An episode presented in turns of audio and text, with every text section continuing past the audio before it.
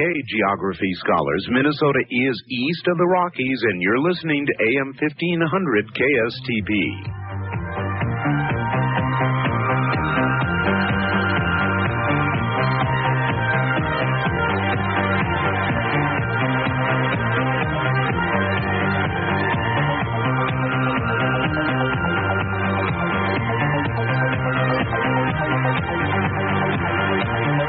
From the high desert and the great American Southwest. I bid you all good evening or good morning, as the case may be, across all these many prolific time zones.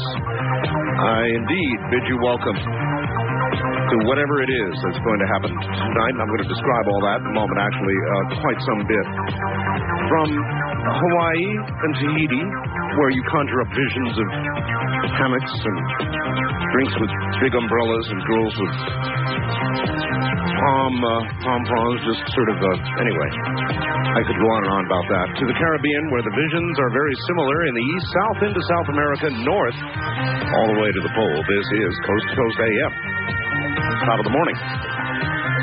Well, what are you going to say about Green Bay? Will they repeat? It sure looks that way. Minnesota had some good defense, but um, it, it was nowhere near good enough. Green Bay, I think, is unstoppable. It was a good game tonight. Of course, you know I'm kind of partial to Green Bay. Probably tell when I held up the, uh, the helmet one of my fans sent me.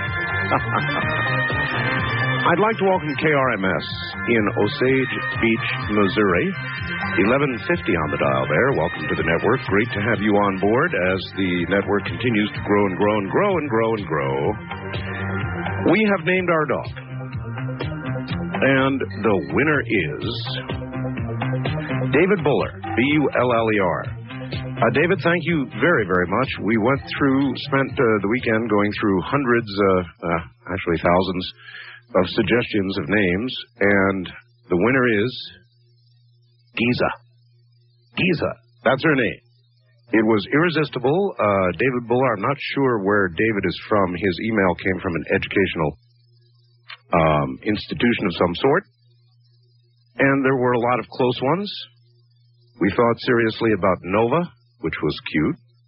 But Giza, in view of our recent vacation and attachment uh, that you well know to that area, and plus the fact that it's just kind of a cute name, Giza's doing well.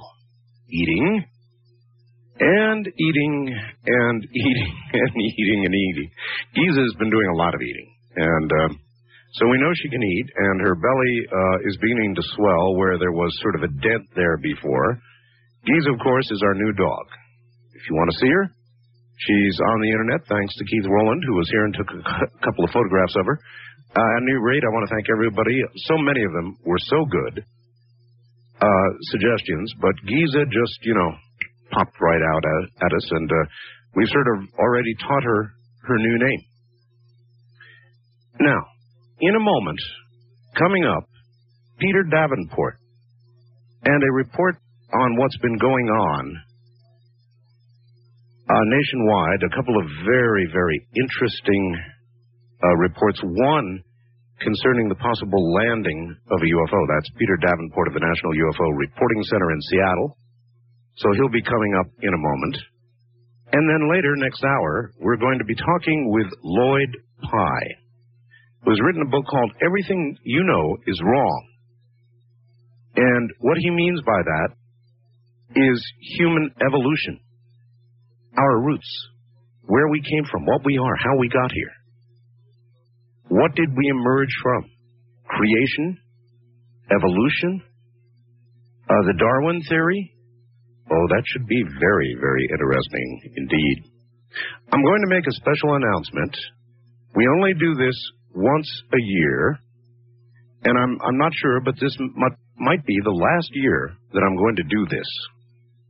Just because it's too hard. I have two books that I have written. A lot of you will only know of one, called, of course, The Quickening, uh, the latest one that made it to the bestseller list. In fact, is still on there. About number five, I think, on the uh, New York Times uh, bestseller business list, hardcover. Uh, but I wrote a, an earlier book called The Art of Talk about me, about talk radio, about the way I feel about things. And so if you want to know about me, here is your opportunity to get an autographed copy. Yes, autographed. This is what we do at Christmas. An autographed copy of The Art of Talk, or The Quickening, or both. Now, normally, these books would be um, individually $24.95 plus $5 shipping and handling. If you buy both books, what they call a combo pack, it's $52.90, which includes the shipping and handling charge. That's a pretty good deal. So, um, how would you order these autograph books? We're doing it at Christmas only one time deal, folks. You would call right now, beginning now. Uh, 1 800 864 7991. And I would suggest to you that you are now participating in a final event. Because the show has become so large, it just, I just can't do that much anymore. So this is probably the last time we're going to be doing it. You can buy them individually for $24.95 plus $5 shipping and handling, or you can buy the combo pack at $52.90 that includes the shipping and handling. And as I said, I think this is the last time we're ever going to do it. So if you want in, it's 1 800 864 7991. I know a lot of you have been waiting for that. In a moment, Peter Davenport and some strange stuff. When it comes to information on extraterrestrials, if you're like me, there's no way to get enough. So you've got to see this fine, chilling video, Area 51, the alien interview. I know a lot of you saw this, or a little, little bitty piece of it, on Extra or Strange Universe. They had a few seconds, and they sort of ran it and reran it. Here, finally, is the full 65 minute documentary containing very convincing color footage of government agents interviewing a space alien inside the base at Area 51, spirited out by Victor, who is now in deep hiding. It's only $19.95 plus shipping and handling. Watch it in detail and give me a report. You tell me. The number is 1 800 510 3420. You can call now. 1 800 510 3420. Area 51, the interview of an alien. Are you All right. Uh, here's a man who has been generating reports for us from you for a very long time. He takes probably thousands of calls on a regular basis and has to look into all of these uh, reports of anomalous uh, UFOs and various incidents and decide what seems real, what seems worth investigating, and, uh, you know, the wheat from the chaff, that kind of thing. He is the National UFO Reporting Center. Uh, Peter Davenport. Hi, Peter. Good evening, Art. What in the world is going on? Boy, I wish I knew the answer to that question. If I knew the answer to it, I'd either be famous or dead. I'm not sure which. But uh, I am Maybe delighted. both, Peter. Perhaps both. That's right. I'm delighted to have an opportunity to share with our listeners to, tonight, Art, some of the things that have been going on because if they're true, they are very interesting. And we are seeking, frankly, we are seeking more information about a couple of these incidents that some of our listeners tonight may actually have been witness to and didn't quite perhaps understand what they were looking at or didn't think to report them or didn't know about us or one thing or another. Okay. But the most intriguing report we have comes from just about 30 miles south of Chicago. Last night, Sunday night, the 30th of November, we have what appears to us to be a very, very credible report from a qualified observer. The gentleman's a pilot. He's very bright, very aggressive. Last night, Sunday night, he and his girlfriend were driving west on Interstate 80. This is just about 30 miles south of Chicago, near the town of uh, New Lenox, I believe it is. Mhm. That's just east of uh, Joliet on the south side of the Illinois River. and they were witness sometime after 6:30 p.m. local time. They were witness to a most peculiar image or event in the night sky art. They saw a very large red, perhaps flickering or burning orb come down through solid overcast and descend vertically. It was in it was below the overcast long enough so that they think they saw it for somewhere between 10 and 30 seconds. That is a very, very long time for an object that was as bright as they report it was and as prominent and large, and the color was very distinctive. It was blood red, apparently. The interesting thing about this case is that we have some confirmation that perhaps law enforcement uh, or somebody in an official capacity was involved in an, the aftermath of this in the sense that they were investigating this afternoon, Monday afternoon.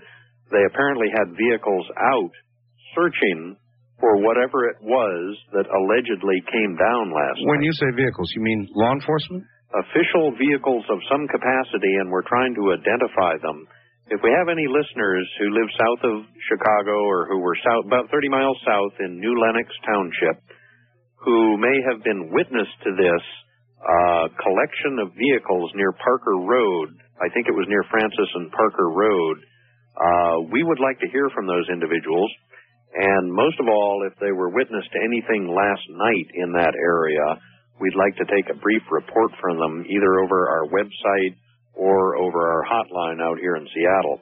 All right, uh, Peter. You said one of the things you mentioned is image. Why did you say that? Um, did they see substance Yes. to a? They saw substance to a craft. Yes. The percipient, the observer we've talked to is a pilot. And he said his instant reaction was that it was an aircraft in trouble on fire, leaving a very prominent trail of either smoke or some kind of turbulence behind it. Okay. From his vantage point, it was coming straight down, and he said there's no way you could have missed it if you saw it. Cars on Interstate 80 reportedly were slowing down to 10 and 20 miles an hour to look at this thing. Hmm. they had that amount of time to observe it, recognize that it was very unusual, and slow their vehicles down so they could get a better look at it at a safer speed. Uh, I've talked to some law enforcement people out in that area, and they confirm for me that a search was initiated, but uh, to the best of their knowledge, nothing was found. Well, that means they had to have reports other than from your reporting party. I mean, they don't send a bunch of cars out. How much they said? Okay, we did go to search for something. How many reports did they have? Well, we didn't get into that, and I think, uh, based on subsequent information we've gotten, Art, I'm not sure that we would have gotten the whole story, frankly. There's some evidence that the FAA was apprised, well, they were apprised of the incident. Earlier this morning, we, it is reported to us, they were, they were reporting that they had taken up to 30 reports with regard to this alleged incident. Right. That's the FAA. That is the FAA. Uh, they traditionally are very good with these things. They, they are very open. In fact, they're our best source of information. We've not talked to them on this one yet. We may we may give them a call tomorrow. We thought we'd let the uh, the dust settle a little bit on this one, so we could get more information and more observers and more witnesses. Okay.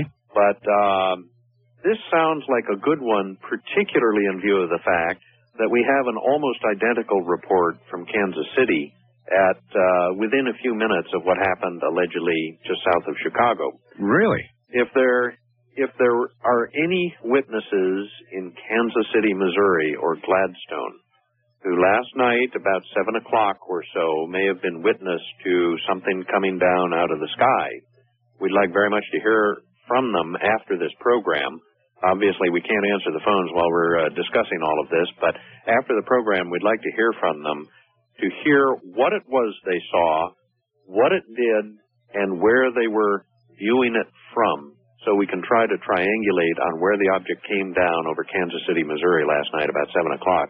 It was apparently a pretty dramatic sighting, and I don't want to give out too many details on this one until we've gotten a few more reports on it. But uh, it is intriguing. It may be coincidental. We're quick to admit that, but it is intriguing to note that the two incidents, one just south of Chicago and the other Kansas City, Missouri, were at about the same time and very similar in nature. Well, that's what I was going to ask. Um, similar descriptions? Can you say that yeah. much? Yeah. Uh, Bright bodies coming down out of the sky, uh, slightly different times, slightly different durations. Colors were different, but um, both of them pretty unusual. Now, of course, an astronomer or a skeptic or an obstructionist would instantly say, I would predict, well, nothing more than just a meteor, maybe the tail end of the Leonid meteor shower that the Earth mm-hmm. goes through every year about this time.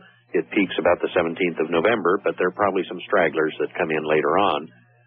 Uh, but we're uncertain about that and we'd like to get more information. Without the primary data, we really can't say anything for sure. All right. I would like to know something. Uh, this week, we're having a very interesting thing occur. Um, eight planets are lining up in a straight line. Yeah. And so what that is going to mean is that a lot of people who normally are not looking at the sky are going to be out trying to observe the lineup of planets. Yeah. And my guess would be you're going to get an, a, a whole bunch of reports, but just mark me down as guessing that. Yeah, that's a good point. Uh, you know, the best thing that ever happened to UFO observations was banning smoking in buildings, hot tubs, skinny dipping, and comets. They're our best, sure that's our right. best assistants. Yeah. We should pay them a salary. Uh, a lot of people are outside. That's exactly correct, Art. Um, people, when they're outside, they obviously they dramatically increase their chances of seeing something unusual, and uh, that has been happening. I remember when Hale Bopp was here, uh, we have a lot of really dramatic sightings, oh, particularly yes. Utah and Colorado.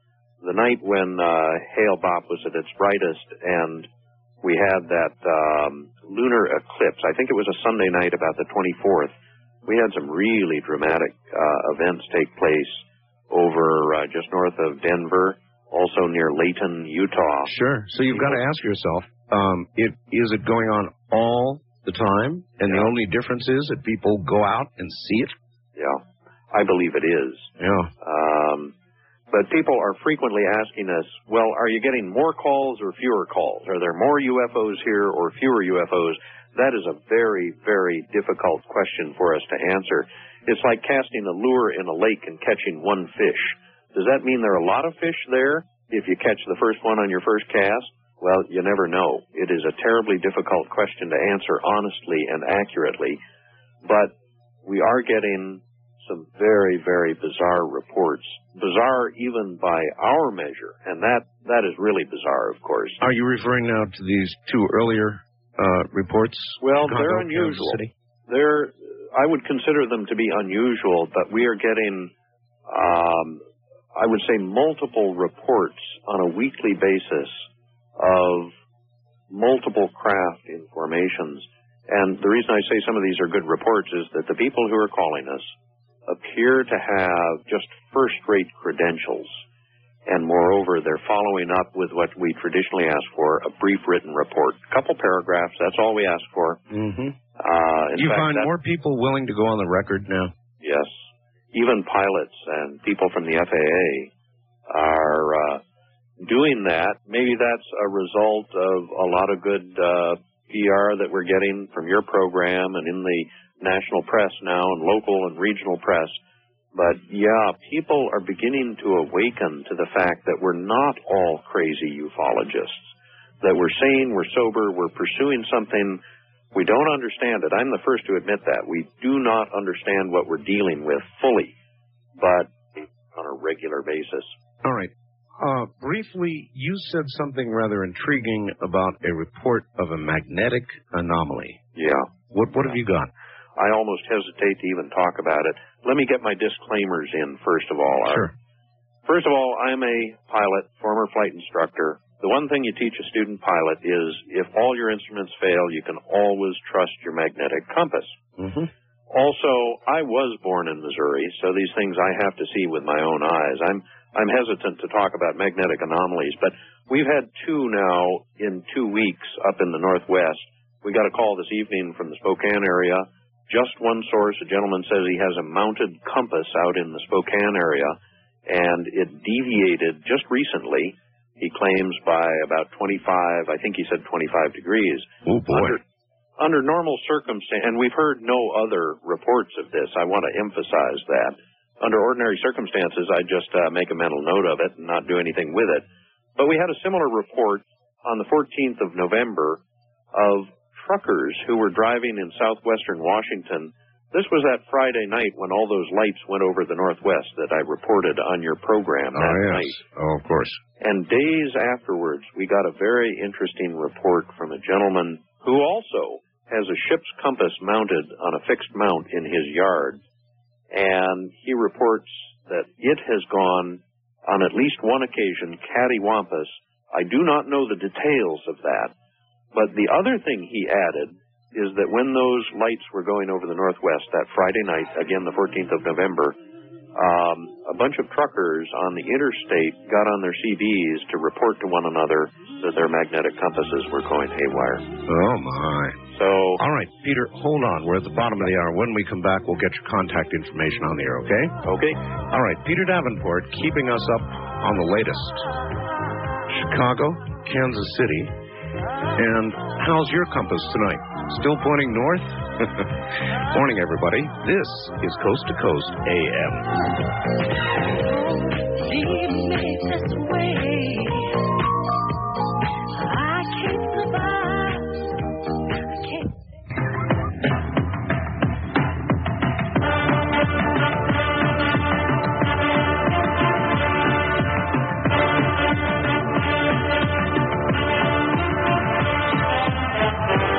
Talk with Art Bell from west of the Rockies, including Montana, Wyoming, Colorado, and New Mexico.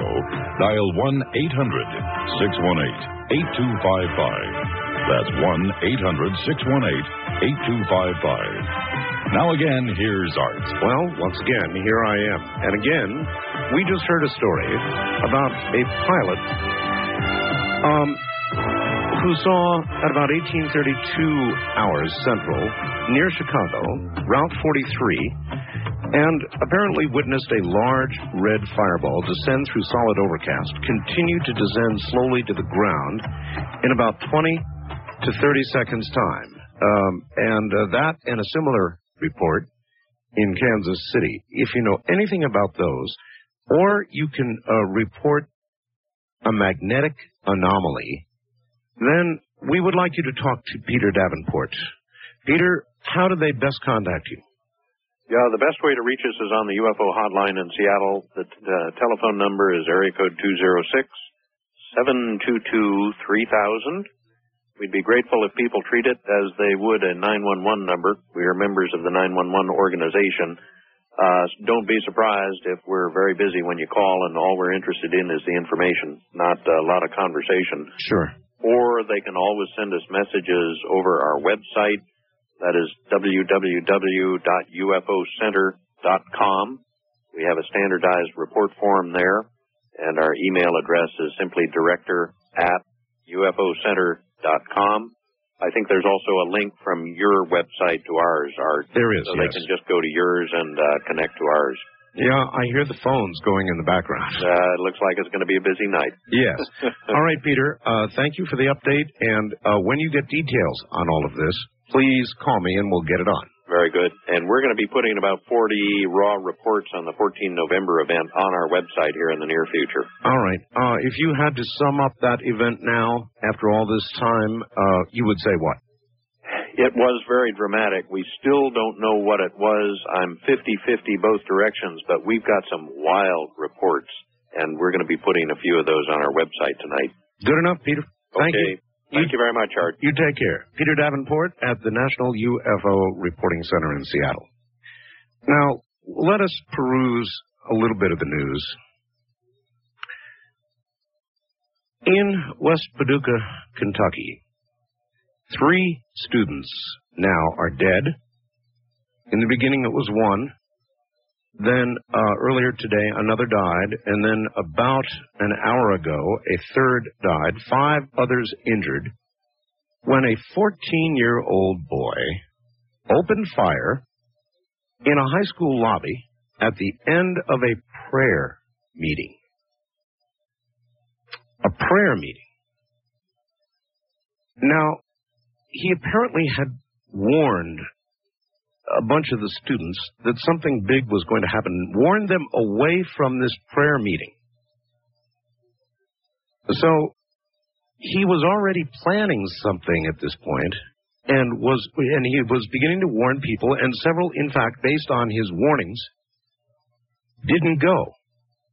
Well, he did with a 22 caliber uh, handgun, semi-auto, three spare clips of ammo, two rifles, and two shotguns, which he had claimed he was going to use uh, as props for a science project, so they let him in.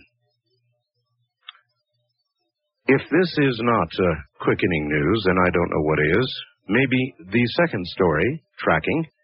Uh, in Tennessee, a father walked into the police and confessed that he killed his four children. Anybody have any idea what's going on out there? We appear to be eating our young alive. They appear to be eating each other alive. It's horrid. AIDS Day today, they say now 30 million infected. That would be one in 100, I guess. That's quite remarkable. One in 100 worldwide. Hmm. I don't know. It's uh, it's out of control. This is roughly double the number that they thought were infected. And so you've got to wonder, how do they suddenly decide that twice the number of people are infected with AIDS than previously thought? How do they figure that out? Are they doing this in private studies with people who go in for surgery? I know they test there. I've been kind of puzzling about that. How they suddenly decide that double the number of people are infected uh, than originally thought. Now, I have not yet read the U.S. News and World Report, uh, November 24th edition, but apparently there's an article in there about some sort of um, a danger in our food supply. And I wonder if this article, I'm going to try and get hold of it, uh, references the Ed Dames type Ebola AIDS virus that he talked about in cattle. So I wanted to touch on that. Um, then this from a listener in Spokane. Art, top of the hour news. Scientists have discovered a new deadly virus in a remote section of Zaire. It seems to breed these things, doesn't it? The virus has been named the monkeypox virus. It is in some way related to smallpox. Scientists are not sure how fast the virus can be spread, and of course the way that it can be spread. And JW, who sent this, said, Is this the one? Uh, so there you have it. Uh, I am going to take some calls between now and the top of the hour on any topic you want to talk about. And at the top of the hour, we're going to talk about who we are, where we came from. This is one of the most basic questions that I think most human beings would want to ask if they had some all powerful being, the Creator, the person or persons capable of answering this question. We all want to know where did we come from as human beings? Were we created by, by God? Did we evolve with the hand of God involved? Uh, is nature really God? Did we come out of some sort of soup in Africa? Well, I've got a man who will address all of this for you at the top of the hour. Lloyd Pye. It should be more than just a little interesting. And uh, one more time before I pick up lines here, and I'm about to, I will tell you that um, uh, that I'm offering. Everybody's been waiting all year long, and this is it.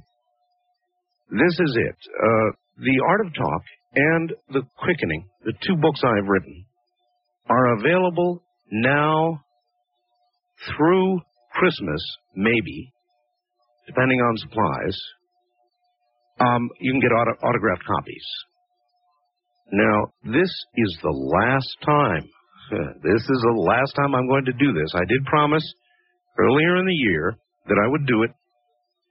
Uh, so if you want an autographed copy of either one or both of those books, call right now because they have operators lounging around. 1 800 864 7991. This is the Christmas um, final great opportunity to get an autographed copy of the book, and that's going to be it. 1 800 864 7991. East of the Rockies, you're on the air. Good morning. Uh, hi, Art. Hello. Hi, this is Dorothy from Florida. Hello. Yeah, I just listened to your guest, and he was talking about that um strange sighting in the sky. Yes. Well, I well, I for sure don't know exactly what it is, but I'm just going to tell you that in the Bible, there's a passage that says that there will be strange signs in the sun and, and in the moon and in, in the stars and upon the earth distress of nations. Well, he, uh, of course, said uh, himself that they are trying to determine and cannot really answer whether there are more or uh, more sightings or fewer. So, with reference to that passage, um, I don't know. More of this, or um, not so much. The quality of the sightings up. A precursor to the final days. Who knows? On my international line, you are on the air. Hello. Hello, how are you? Uh, I'm okay. Where are you calling from? I'm calling from uh, Surrey, BC. Okay, BC. Welcome to the program. Thank you very much. I just wanted to say thank you for all the work that you're doing and all the issues that you're bringing forward. And we up here in Canada have um, been following you closely in a group that's been doing a lot of work um, over the years on, a number of issues to do with aliens, UFOs, and all of that stuff up here. Well, good for you. Uh, Yes. Oh, you've just got to stay on top of it. Well, I know. I, I think it's really important that uh, a lot of this stuff gets, you know, out in the public eye. And uh, I think, you know, all the little groups that are carrying on in Canada, United States, and across the world, that uh, we need to persevere regardless of the, you know, so-called, well, I'll call it persecution that we endure from time to time. Persecution is a fair word. It's a fair word. so I'm I'm just uh I'm happy that you have so many listeners and that you've brought your program forward. And I Well- want to say thank you, and I have uh, will be joining the uh, cruise on May the 10th. Oh, it's going to be an interesting one. Uh, yes, I'm really looking forward to it. All right, I'll see you there. Thank you very much. Take care. All right. Yeah, that'll be interesting. All right. Can you imagine Dr. Zahi Hawass, who is like, he's a really nice guy, but he's kind of like a human time bomb with a very short fuse as well. Dannion Brinkley, Graham Hancock, Robert Bauval, Dr. Ed Krupp, maybe others, and I will. I'm going to try to arbitrate all of this. That should be very interesting. East of the Rockies, you're on the air. Good morning. Hello. Goodbye. West of the Rockies, you're on the air. Good morning. Well, hello there, Art. How are you? Uh, just fine. Uh, well, I think Barnes & Noble loves me. I just, uh, we just bought 17 of your books today. You did what? We bought 17 of your books today. Why would you buy 17? Well, I'm in the military, and sometimes we go away for quite a bit on uh, on uh, carriers, and uh, I bought 17 books for some of the guys in the squadron. And, That's uh, really nice of you. Well, thank you very much. I'm in chapter seven, and uh, boy, I tell you, it's incredible. And uh, that kind of brings me to another point. There's a fellow in Utah. I'm calling you from San Diego, and uh, we went to one of his uh, seminars. His name is Jim Phillips. I don't know if you ever heard of him. No? And uh, I think that would be a tremendous guest. Well, what did he talk about? He talks about preparedness, but it's a it's a different kind of preparedness. It's a, it's mostly uh, attitudes, and uh, you can do anything. I went to the seminar with him in the North Pole, in fact, about three years ago, and uh, he taught Jim Lovell personally about uh, building some clothing and some uh, some winter survival, and uh, it's amazing. Well, the astronauts all went through uh, dramatic survival training. This guy is tremendous, and uh, I, I I I seen him everywhere on the on the internet.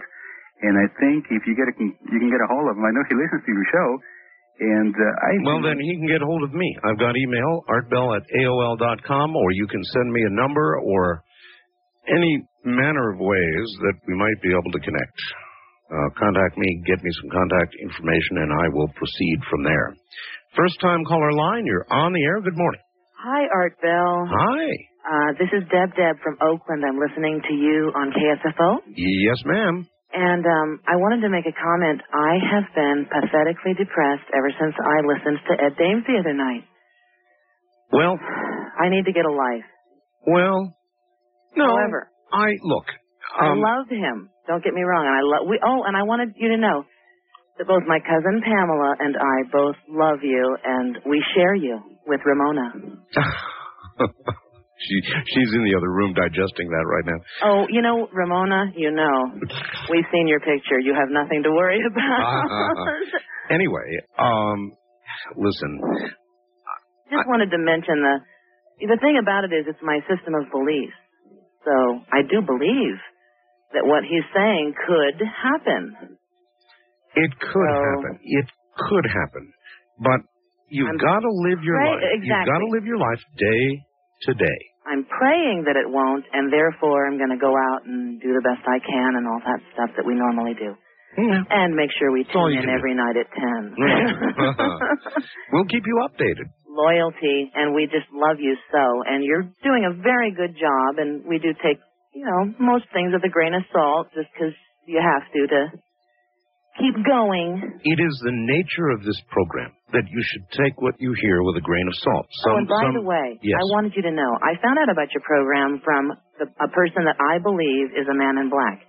Really? at the bookstore. Huh. I had read Communion, and uh, I had not gotten around to reading Transformation. And it had been years. Transformation had been out for years, but you know, the fear. I had read Communion back in the late 80s and had never read Transformation until this year. It was New Year's Eve. I was at the bookstore over on Piedmont Avenue here in Oakland, and this man walked up to me, tall and kind of pale looking, and he came up and said, I had the transformation in my hand, standing in line, and he came up to me and he said, Have you ever heard of Art Bell? And it was, and then what was really funny was then I go to pay for the book, I turn around, the guy's gone. Now, okay. it was so strange. And his name was John. Oh, he gave you his name. His name was John. Oh, of course, it probably and then, oh, and the first time that my cousin and I ever listened to you on the Art Bell show was on about a Sunday. A week later, my cell phone happened to be on in my handbag in the dining room of her home. Yes. And the little phone rings. We're meditating. We're asking for guidance. You know, you do your own thing. Yes. And we're asking for guidance. My cell phone rings. We pick it up. It's this guy, John, calling me to let me know that Dreamland is on. I had never heard of Dreamland. So anyway, taking My enough dear- of your time. We love you. Thank you for letting me vent. And by the way, it's so cool talking to you. Thank you and take care. Oh my goodness. Uh, I wouldn't like that one bit. Somebody walks up to you and makes a comment out of nowhere, leaves the name John, and then somebody who, who would have absolutely no way of knowing your cell phone number calls you up uh, just uh, offhandedly one day about Dreamland. Very weird.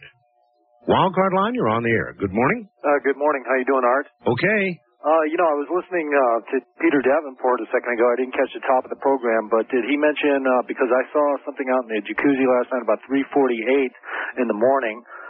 Uh, it was about 14 uh, gray circular discs moving at a.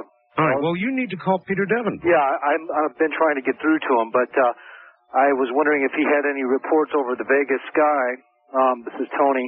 No, this is the first I've heard of this, Okay, Tony. And because, uh, usually this I hear about things that occur in Vegas very This was quickly. very bizarre. There was about 14 gray circular uh, uh, circular objects that cruised over. I was sitting in the jacuzzi, and they were moving horizontally. It looked like they were about 1,700 feet up, and were cruising at about 800. I estimate estimated guess about 800 miles an hour. All right. Well, let's very let's. smoothly, and they moved apart, and then they closed back up together very quickly, about three times, and continued southwest. And if Peter ha- or if anybody has any uh, has seen that, what I saw, I appreciate them if they call your program and All right, all right. appreciate your program. All right, Tony, thank you. And uh, get the report to Peter.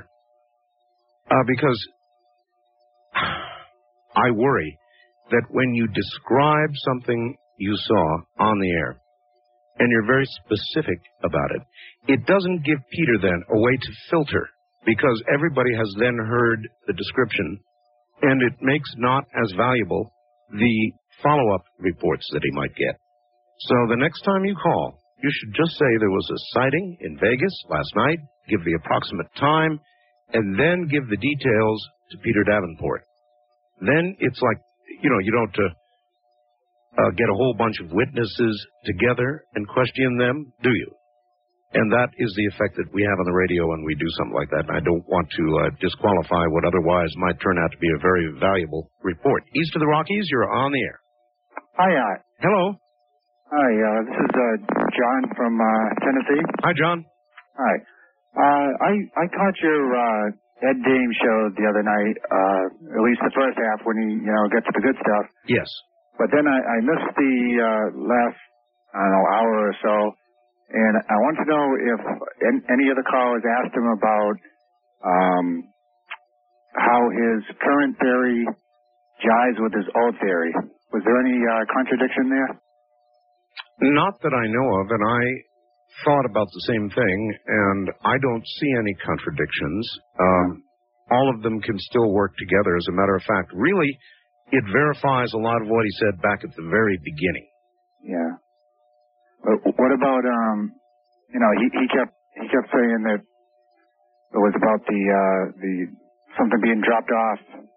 You know, uh, uh pathogen. That's what it was. Plant pathogen. Yeah. Yes. Now, is that He's still, uh, he's, the other he- one? yes, or- he says yes, it is still uh, occurring. Really, it's going to be a double whammy then, I guess. because you know I, I kept waiting for that question and I never heard it. Or maybe what, you know, remote viewing is an interesting discipline, Yeah. and it might be that the death of the greenery that he perceived to be a plant pathogen might, in fact, be something from the sun. Yeah. So, I don't know. We, we would have to ask him. All right? Yeah, sure. Um, are you going to have him back so you can ask him that at some time? Well, uh, he promises to do one more show. One more show, huh? One more show. And that's uh, that'll be it. That's what he says. I, I heard he's already got his bag, bags packed. That's what he says.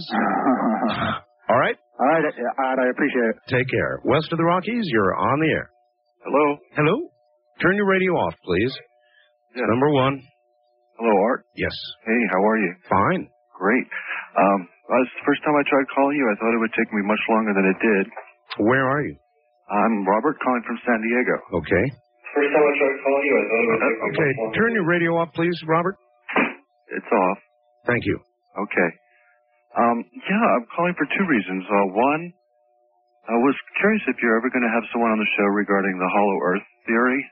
I have had. You have had. Sure. I I haven't been listening for probably more than a year. so- Ah.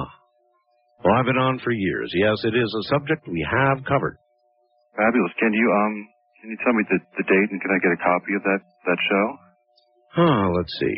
No, offhand, I can't tell you the date. We're dealing with years and years here, Okay. but I will try and come up with it and get it on the air. Okay, and one more thing. Um have you ever had anyone on your show regarding uh, the HIV AIDS fraud? Ah, well, I had Dr. Duesberg on. You did.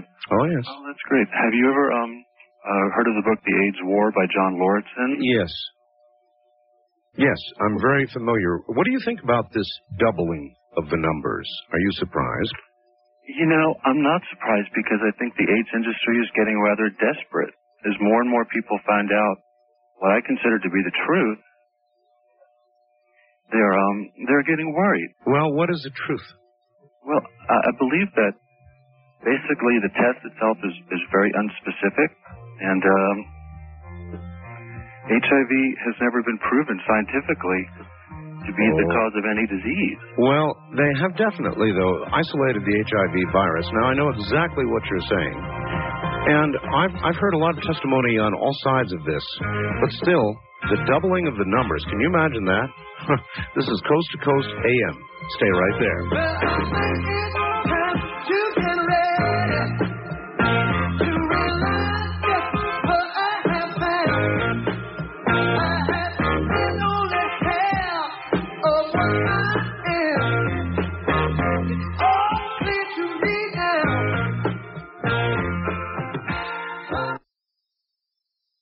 To Dreamland, Sunday nights at 9 on AM 1500 KSTP.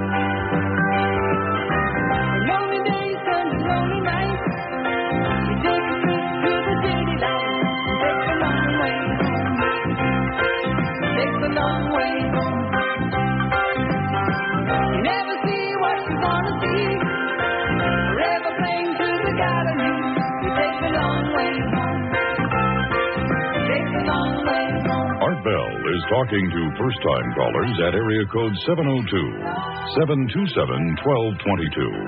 That's area code 702 727 1222. This is Coast to Coast AM with Art Bell from the Kingdom of Nye. That's the Now place. again, here's Art. Now again, here I am. Good morning, everybody. Where do you suppose we came from? It is one of the great questions that all mankind would like answered. Did we evolve? Were we created? Was there this slow evolution that occurred over thousands of years? Hundreds of thousands? Millions? These are questions uh, that are argued and argued and argued, and every uh, side, of course, uh, says the science is on my side. My guest in a moment will endeavor to answer all of this. His name is Lloyd Pye, and he has written a book called Everything You Know is Wrong. all about human evolution. He's an interesting guy, and uh, I think you're going to enjoy this. So if I were you, I'd buckle in. Now, I have succeeded in getting my myself behind commercially, so let me catch up. How are you going to shop this Christmas? You going to go out and um, uh, fight the crowds, get in the malls, fight those wild women? Have you ever seen it? It's like a feeding frenzy sometimes at the malls, and it's been that way after Thanksgiving. The alternative is shopping by telephone, by mail. You don't even have to leave the house. You don't have to hassle parking, and you don't have to dive into the crowds. I suggest a Baygen Christmas. The Baygen Free Play Radio is uncontestably the best emergency radio ever made. It's also a very good regular radio. No batteries. Don't plug it into the wall. It's got a crank on the side inside the Baylis clockwork generator. And here's the bottom line. It weighs seven pounds. It's full-size portable. Got a crank on the outside. It turns the Baylis clockwork generator. So you crank it for 30 seconds. And then this radio plays AM, FM, shortwave for 30 minutes. 30 minutes, folks. Here's the deal. Buy one Baygen, the price is 119.95. Buy two, it's 109.95. Buy three or more. Now this is the way you ought to go. And the price is down to $99.95 each. And if you buy three, they will even gift wrap them for you. Hint, hint. Call Bob Crane in the morning and get three on the way.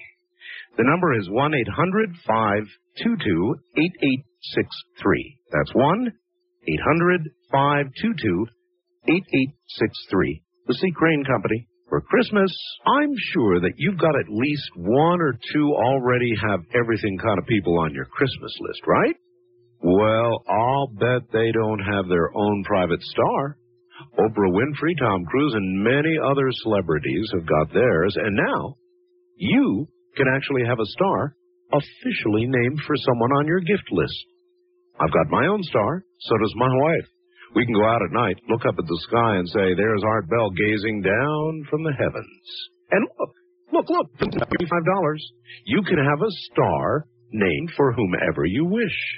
All you do is call the International Star Registry now at 1 800 282 3333. They'll send a beautiful full color parchment certificate of record. It is beautiful. Sky charts to help locate the star and a fascinating booklet on astronomy. The new star name is entered in the registry's book and recorded with the U.S. Copyright Office.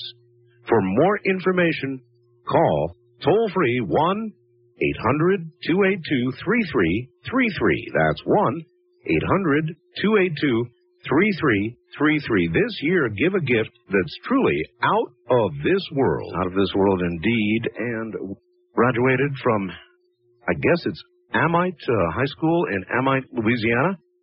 Am I getting that name wrong? Uh, actually, you are. It's called a meet. A meet. Close enough. Figures, Close all right. Uh, went on to college at Tulane. You were a punter and a running back. Any comments on the game last night? Uh, which one? Oh, Green Bay. Oh.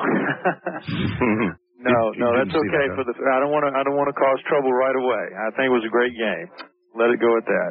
Really intriguing. All right. And then uh, you got a BS in uh, psychology. Right. And then somehow you went into the military and got involved in intelligence Yes. work. There really is military intelligence. No, there is not. My experience is there, is not. Of course, now I'm already in trouble. Um, well, that's the very home of trouble. Uh, Lloyd, don't let it bother you. Okay. Um, then somehow you got involved. How did you, you began to study Zecharia Sitchin?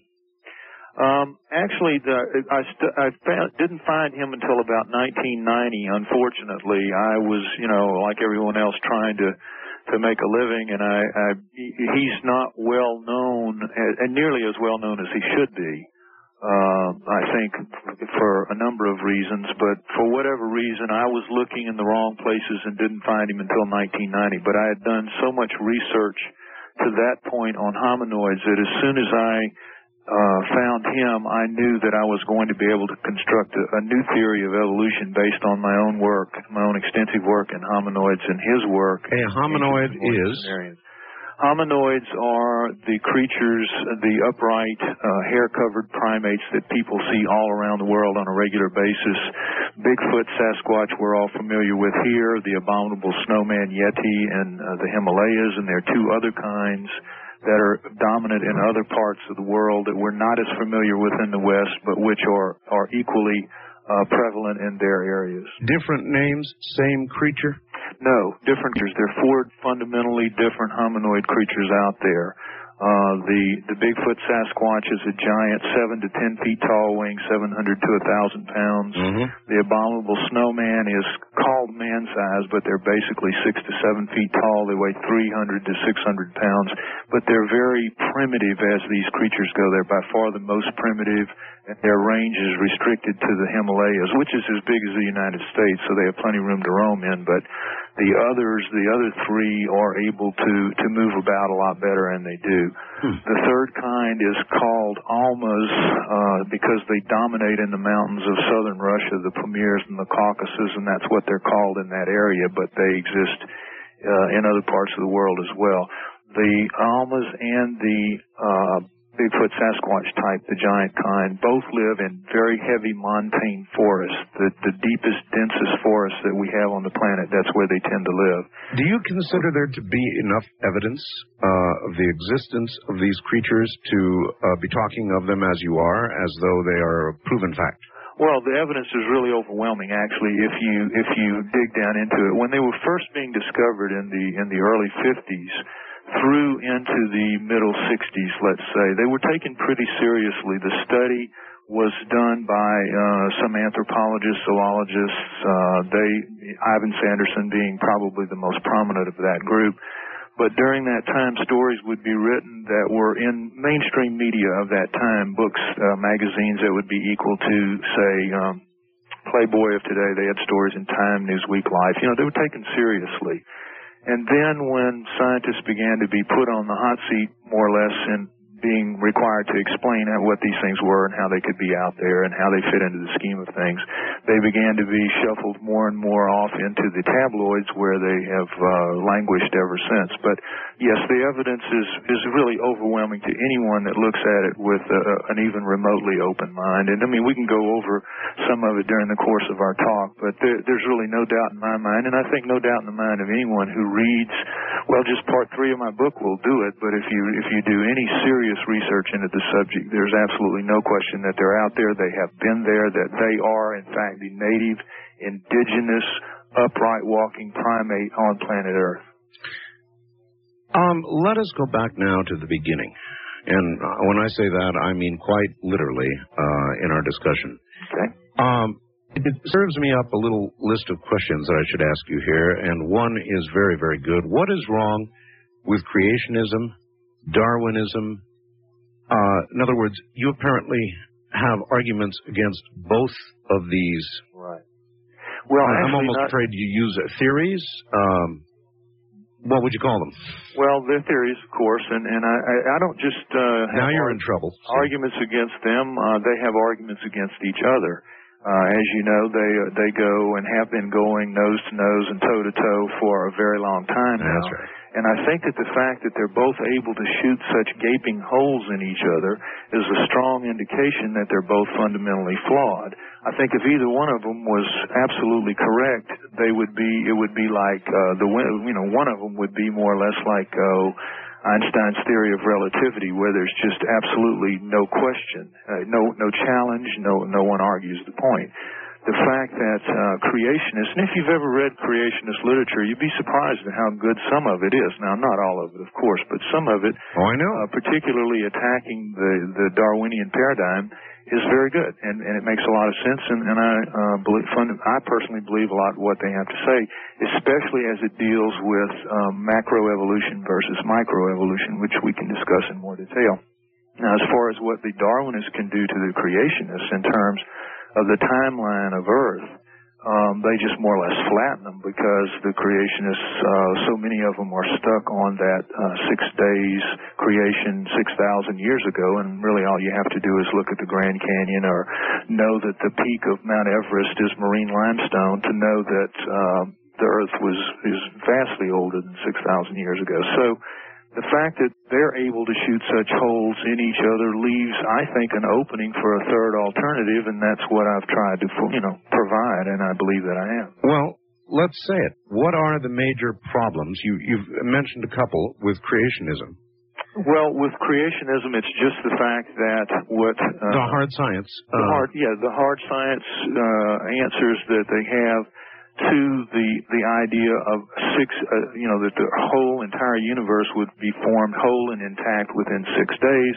You know, no changes, no addendums. Uh, it's obvious that that's not exactly what happened. And uh, as far as 6,000 years ago, that is not what it says in the Bible, but Bishop James Ussher in the 17th century calculated the who begat who's in the Bible hmm. and uh, came up with a date. You know, so and so begat so and so who lived for so many years. So if you if you add up all the begattens, you yeah, get to a and, certain and number of years. ironically, the the six thousand year uh, anniversary was this past October. So uh, that has come to be taken almost literally as gospel, even though it was written by a man, uh, one guy, calculated by one guy in the uh, 17th century.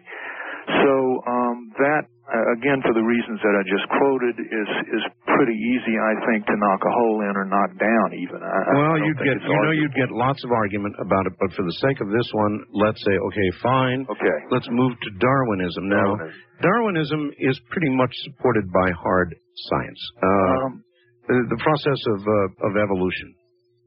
Well, they, you know, they they tell us that, and it's uh, it's very easy to just listen to the din and the drum of it, and and just come to shrug your shoulders and say, oh yeah, well I guess they're right because there's so many of them saying it. But well, where are the holes? the problem the problem with it is this: uh, there there are two words you need to understand: microevolution and macroevolution. Okay, define them. All right. Microevolution is what Darwin actually found in the Galapagos. Now it's this. He, he noticed that on the different islands that he visited, in several of the animals, but two in particular, in finches, which have come to be known as Darwin's finches, and in the giant tortoises that you see, he noticed that the finches that lived on the different islands had adapted themselves to eating different foods that were, were dominant on the islands. They would eat fruits, they would eat insects, they would eat seeds. Mm-hmm. And their beaks had been altered to accommodate that diet. Longer, thinner, shorter, fatter, really heavy for the seeds. Now, they're still finches. They're still fundamentally the same finch that flew out from South America however many million years ago, two or three million years ago, and, and, and uh, founded the line of finches that became Darwin's finches. But uh, the beak changes were so noticeable that it gave him the idea. And then he noticed with the tortoises that there were two fundamental kinds. Those that browsed on bushes that grew close to the ground had shells that came down the way normal turtles do and, and met close to the bottom shell. The tortoises that browsed on bushes that grew up, you know, a couple feet in the, three or four feet in the air, they had these big notches in the front of their shell so that their neck could rise up. Hmm. And he looked at that and he said, now wait a minute, we're looking at this much change in two to three million years or however many million years these islands have been here. We know they're fairly recent. So in the grand span of cosmic time, which at that point they knew was moving into the hundreds of millions of years, it's established now at around 500 million years for complex life on Earth. And in that span, then entire whole bodies should be able to change. And that, that's fundamentally what Darwinism is about. Now that is called macroevolution. So understand, microevolution is change in a body part a visible or an external body part, size generally, some shape, whatever, but like the beaks or like the notches in the in the turtle. Something visible. Some, some, but it, in a part, a small part, that, that the creature stays fundamentally the same, but some part of it adapts to the environment in some superior way. Okay. Now, macroevolution, on the other hand, is the change of an entire body into another form. It's like sea worms turning into fishes, fishes turning into amphibians, amphibians turning into reptiles, reptiles turning into mammals, mammals turning into us. So you see that sequence. So there you have to have wholesale changes internally. You have to have digestive systems changed. You have to have breathing systems change. You have to have reproductive systems change. You have to have some major structural realignment. Now that is what is missing from the fossil record and that is what is missing from the world around us. Now, if you understand that in the, the, the span of 500 million years that we're talking about, there have been upwards of a billion species that have existed. And um, as you know, probably there have been five major extinction events. So there's been a lot of wipeouts. There's between five and ten million species alive now. So you would assume that at some point, if, and, and certainly in our own existence, it would be visible for us to see uh, a, a gill turning into a lung or or a forelimb turning into a wing or, or a scale turning into a fa- something in the process of change that we could identify and say, ah, gradualism is in fact a real workable uh, uh, thesis. And there is no evidence? None, none that anybody can point to and say this is unequivocally, un- unarguably Darwinism, gradualism in action. There's nothing out there that I'm aware of or I think anyone else is aware of. Now, what you will hear, you'll hear a lot of arguments, and I've been getting some of these arguments from Darwinists who come to hear me speak, and they'll jump up and say, well, you can see the change in bacteria and microbes, and yeah. I was about to point that yeah, out. Yeah, yeah. well, you, you know, you can, but there, a lot of that is just speciation, which is a species modifying itself. When you really boil it down, it nearly always can be explained, excuse me, in terms of microevolution. It is still fundamentally the thing, the thing that it was. It still reproduces, it still breathes, it still digests, it, or, or you know whatever it does, even at the at the microscopic level. It's fundamentally the same. It's not turning into something else. There's just no record of it, Art. I know. I okay, know you'll get what, that argument. what but about the no what about the virus level, uh, Lloyd? Uh, if we're talking, for example, about since it's in the news lately, we Right. could uh, clamp onto the AIDS virus, Right. and we could talk about its ability to change, Right. uh, and to meet the drugs that are used against it, and uh, and modify itself. Well, I, within the world of a virus, and we're talking, they can go down as little as a half a dozen genes, so we're talking something minutely small and and not really um, alive in the sense that it can't reproduce itself the way you know it, you could even argue that they're not living and some people do in as much as they need a, a living host in order to live. But put that argument aside uh, it changes to another form of itself and it has a new beak, it has a new shell, it has some new modification in its body functioning, but it's still a virus, it lives as a virus, it's identifiable as a virus. Now, you show, you find a virus that suddenly makes the leap from being a parasite, being needing to live off of something else. If you show a virus that can suddenly feed itself from its environment ah, and reproduce itself, then you have now shown. you've got you've got macroevolution. I see. see what I'm saying? Yes, I do. Okay, so there you go. And and anytime they anytime you break down one of their arguments the way I just broke that one down, you will in, inevitably find that it is microevolution that they're foisting off as macroevolution. So you're saying creation uh, has too many holes in it. You're saying Darwinism has too many holes in it. Right. You're saying there's a third explanation. I believe that there is a third fundamental explanation for for all of it. Now, as far as what we're talking about now, the beginnings of life, that I don't have an answer for, frankly. I, I, I do not have that worked out. All I know is that what we're currently taught, and, and the, when when you say book, the, well, okay, I'm sorry. When you say is everything we know is you know, when you all, say the beginnings of life, right, do you mean human life? All life. All life. All life. Human life we can talk about later. We were now we were talking about all life. When you look at all life, here's the history of life on Earth.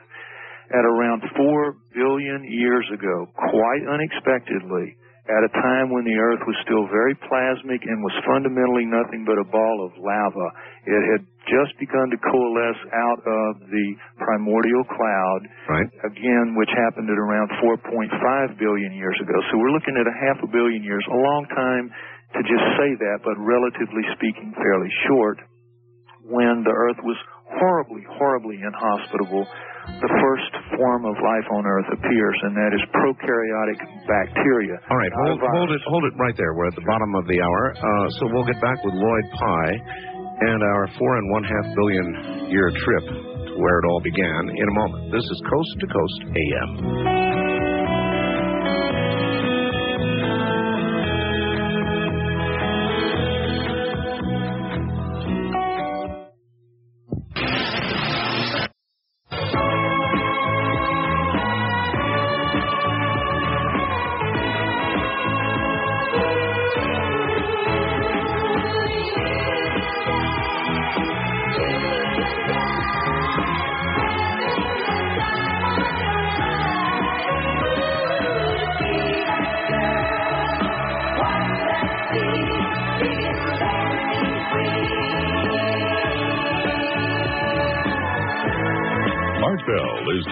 Calls on the wild card line at area code 702-727-1295. That's 702-727-1295. This is Coast to Coast AM from the Kingdom of Nye with Art Bell. It is, and we will go back four and one half billion years ago and try and discern from what life came, in Lloyd Pye's opinion. And of course, we will take your calls eventually, but this is one fascinating topic. I guess it is actually one of mankind's oldest questions once we came. I have written two books called The Art of Talk, and of course, more recently, The Quickening, which is on the uh, New York Times business bestseller list, uh, number four or five, something like that. And all year long, I have said the final time that I'm going to sign books is going to be Christmas. That time is now.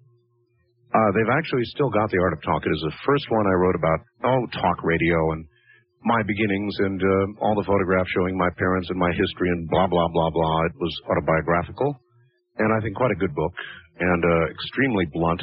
It still has me in trouble. and my second one, of course, The Quickening. And so here's the deal between now and Christmas only, or until we run out, which is a distinct possibility way before Christmas. You can get my books individually for Uh, autographed copies, mind you, $24.95 plus shipping and handling. Uh, or you can get them both and save money at $52.90, which includes shipping and handling. And I'm just going to give you the number, and I'm telling you, when supplies are gone, they're gone. That's it. I, I did promise I would make that offer at Christmas time. That time is now. The number is 1 800 864 7991. 1 800 864 7991. Back now to Lloyd Pye. Lloyd, four and one half billion years ago, what was the Earth like? Four and one half billion years ago, the Earth was just coalescing out of the primordial cloud. It was it had taken its shape, the sun had ignited, but it was basically a seething mass of lava. And about 500 million years later, at around 4 billion years, it was essentially the same, but it was in, well into the cooling process. So we had some hardening crust, we had some steam, we had some water, you know, it was beginning to cool down and that's uh, four billion years ago is when life first came out. It might help if we go over what we're all taught. I was taught this uh, 30, 40 years ago, and everyone's been taught this since. We're all taught that life began in the early primordial seas when we had oceans. I'm sure everyone out there listening will remember that. That somehow inorganic molecules uh, floating around in that, that uh, prebiotic soup or prebiotic sea found themselves somehow on a kind of chemical yellow brick road that allowed them to skip along, linking electrons and forming themselves into ever more complex inorganic molecules until somehow they reached a, a, a magic threshold and were struck by, I was taught a lightning bolt. That's right. People are taught other things. that somehow triggered them into a living thing, swirled them into a living thing. Lightning bolt hits them, and whammo, you have this this alive creature. Now, that has been analyzed in, in as much as the the very largest single group of inorganic molecules compares to the very smallest conceivable, like we were talking about a virus, the very smallest conceivable actually living thing that that wasn't a virus that actually could could reproduce and could feed itself out of its environment. The the very largest inorganic molecule compares to the very smallest living thing, the way um, a, a uh, small rural village would compare to New York City in, in terms of complexity. Mm-hmm. It's just there's no way that that happened. It has been analogized thusly by saying that the likelihood of that, it's called spontaneous animation, the real true likelihood of spontaneous animation is equivalent to a tornado sweeping through a junkyard and correctly assembling a Boeing 747 from the materials therein. so it, it didn't happen that way. Uh, the odds on it are just so astronomical. But over and above the fact that it, it couldn't happen the way we are taught, it didn't happen because everyone that knows anything about this knows that the first life form to actually appear on Earth was a bacteria, not a virus or a virus level living thing. Right. A very advanced creature, relatively speaking, a, a single cell bacteria nonetheless, with but without a nucleus. So it's called a prokaryote, prokaryotic bacteria. Now they exist today four billion years later in ex- in fundamentally the same forms that they existed in when they first came. Basically unchanged. Uh, basically unchanged. Blue green algae, uh, cyanobacteria. Um, there's some other kinds as well. Uh, the, the, the, what's interesting about it is not one kind came. Everyone would assume, well, yeah, well, if when life started, surely it was one kind. They have recently found out within the last decade that two kinds came, not one, two the archaea and the true bacteria. So that was a big shock, needless to say, that what they had assumed for a very long time was one kind of creature. When they they got able to break it down into its its uh, at its DNA level, they found that whoa, we've got two things here, not one, two, and that's your first living life form. They they have maybe um, several hundred strands of DNA. They were filled with ribosomes, which are in fact the size of of viruses. So they were hundreds of si- times bigger than than viruses. So this is a well advanced creature that comes to Earth. So that tells us right away that the first life to come to Earth certainly certainly did not develop here. There was no time for it. Certainly it couldn't have gotten to that level of complexity in 500 million, in only 500 million years in nothing basically but lava as a as a in an incubator. So it just didn't happen. Now, because See, there are those who would say now you are arguing creation. well, no, I'm just saying that it did. Life did not come here the way we are taught. That's all I'm really saying. I'm saying that it if it did come here, obviously, from someplace else, and wherever it came from, it existed millions, billions of years earlier than when it first appeared on Earth. That's all I'm saying. Okay. Where it came from, where that first spark of life came from to make that first thing, Yes. no one can say. I can't say, and anyone else can. And I'm waiting for the day that someone can can uh, make a case that is convincing. Okay, But that you- does you- leave the door open. Uh, yes. Are you saying are you saying that all things then came from that first thing? Yes, that that is the indication that we have because we all share the same genetic code. All plants, all animals. When you break it down to the to the gene level, you can take genes from a plant and put them in our bodies and they'll function. You can take genes from our bodies and put them in plants and they'll function. Mm-hmm. So that it, we all share the same basic genetic code. So yes, we all spring from a common life source. So that would argue for some kind. There is a mechanism. The, the bottom line for my cases is there is a mechanism out there, Art. There is. I don't know what it is. Nobody else does. What I'm saying is what we're being taught is inaccurate. We But- haven't looked far enough. We do not have the answer. Okay, but you seem to argue against yourself in some cases right. uh, because you suggest, okay, something came here from elsewhere, a Right. fairly complex something from which all things sprang. Right. Uh, now, that would indicate some sort of evolutionary, definite evolutionary process. You're only arguing the difference in the beginning. Uh, well, no, there's two parts to it. There's the beginning, and I'm saying that that we don't know, I don't know, no one knows, and and certainly the the possibility of a divine creation is not out the window. Something happened, but in hearing how unlikely, in hearing how unlikely that spontaneous animation, whether on this planet or some other planet 10 billion years earlier, still you've got the problem of the tornado through the junkyard. How do you explain going? I mean, molecules are molecules the universe over, it should be. So how do you go from inorganic molecules to an organic life form containing millions of different inorganic molecules magically arranged so that they function as a living thing?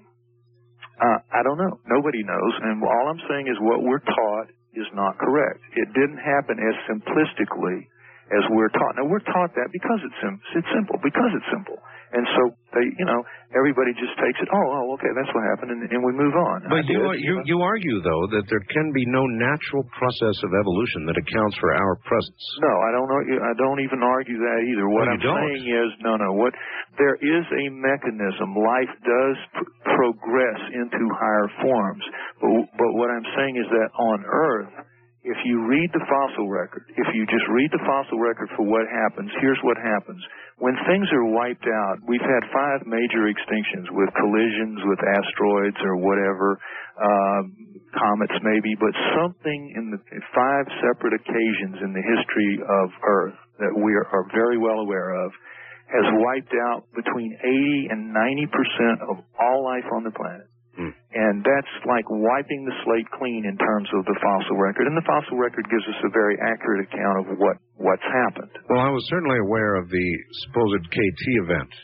Well, that's that's the last one at, at 65 million years ago, the Cretaceous extinction that wiped Yes. out the dinosaurs. But there have Yes. been four others prior to that. What are those? Now, and, and he, uh, well, one of them is called the Triassic. That was that was the first big one. The Permian at 225 wiped out most of uh, like 90, 95 percent. Uh, but but the point is, at the end of each time, here's what you get in the fossil record. You have a few thousand years where nothing happens. There's just sort of nothing going on. Earth is allowed to sort of restabilize itself. And then suddenly species begin to appear like popcorn, just like they did in the first time they came, which was the Cambrian explosion. And, and Darwinists really have to dance around the Cambrian explosion and all these other things because what happens is this. Suddenly, in a very, very short time, the ecological niches are being refilled by fully formed, ready to go males, females, predators, prey, armor, fangs, whatever, at every level, they come whole cloth, ready to go, ready to reproduce. And what I call it in the book, mm-hmm. what I say, and I know that this is going to may get a chuckle out of you, I say it's like cosmic dump trucks are out there. And they get the word that, hey, life needs a new batch of, I mean, Earth needs a new uh-huh. batch of life. Now you're back to creationism. well, so, well, not necessarily. It could be that we're being managed, that we're, you know, we're like an aquarium. Well, I, I didn't You know, say by by whom. Yeah, well, I there you go. And, and that moves into the the latter parts of the book. But that's right. By whom?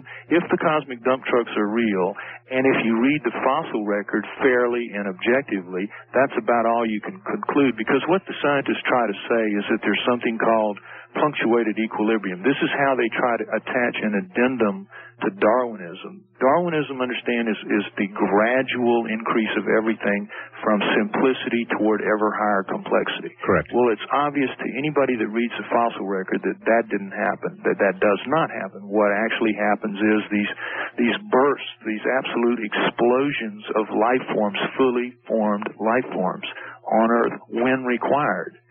So what they try to say is that there is an, uh, like an alternate theory or an addendum called punctuated equilibrium. It's like all the fish in the aquarium die, and suddenly uh, somebody goes out and buys a whole bunch and puts them back in the aquarium. Exactly. Exact. Whole, whole new batch of fish, new kinds, everything.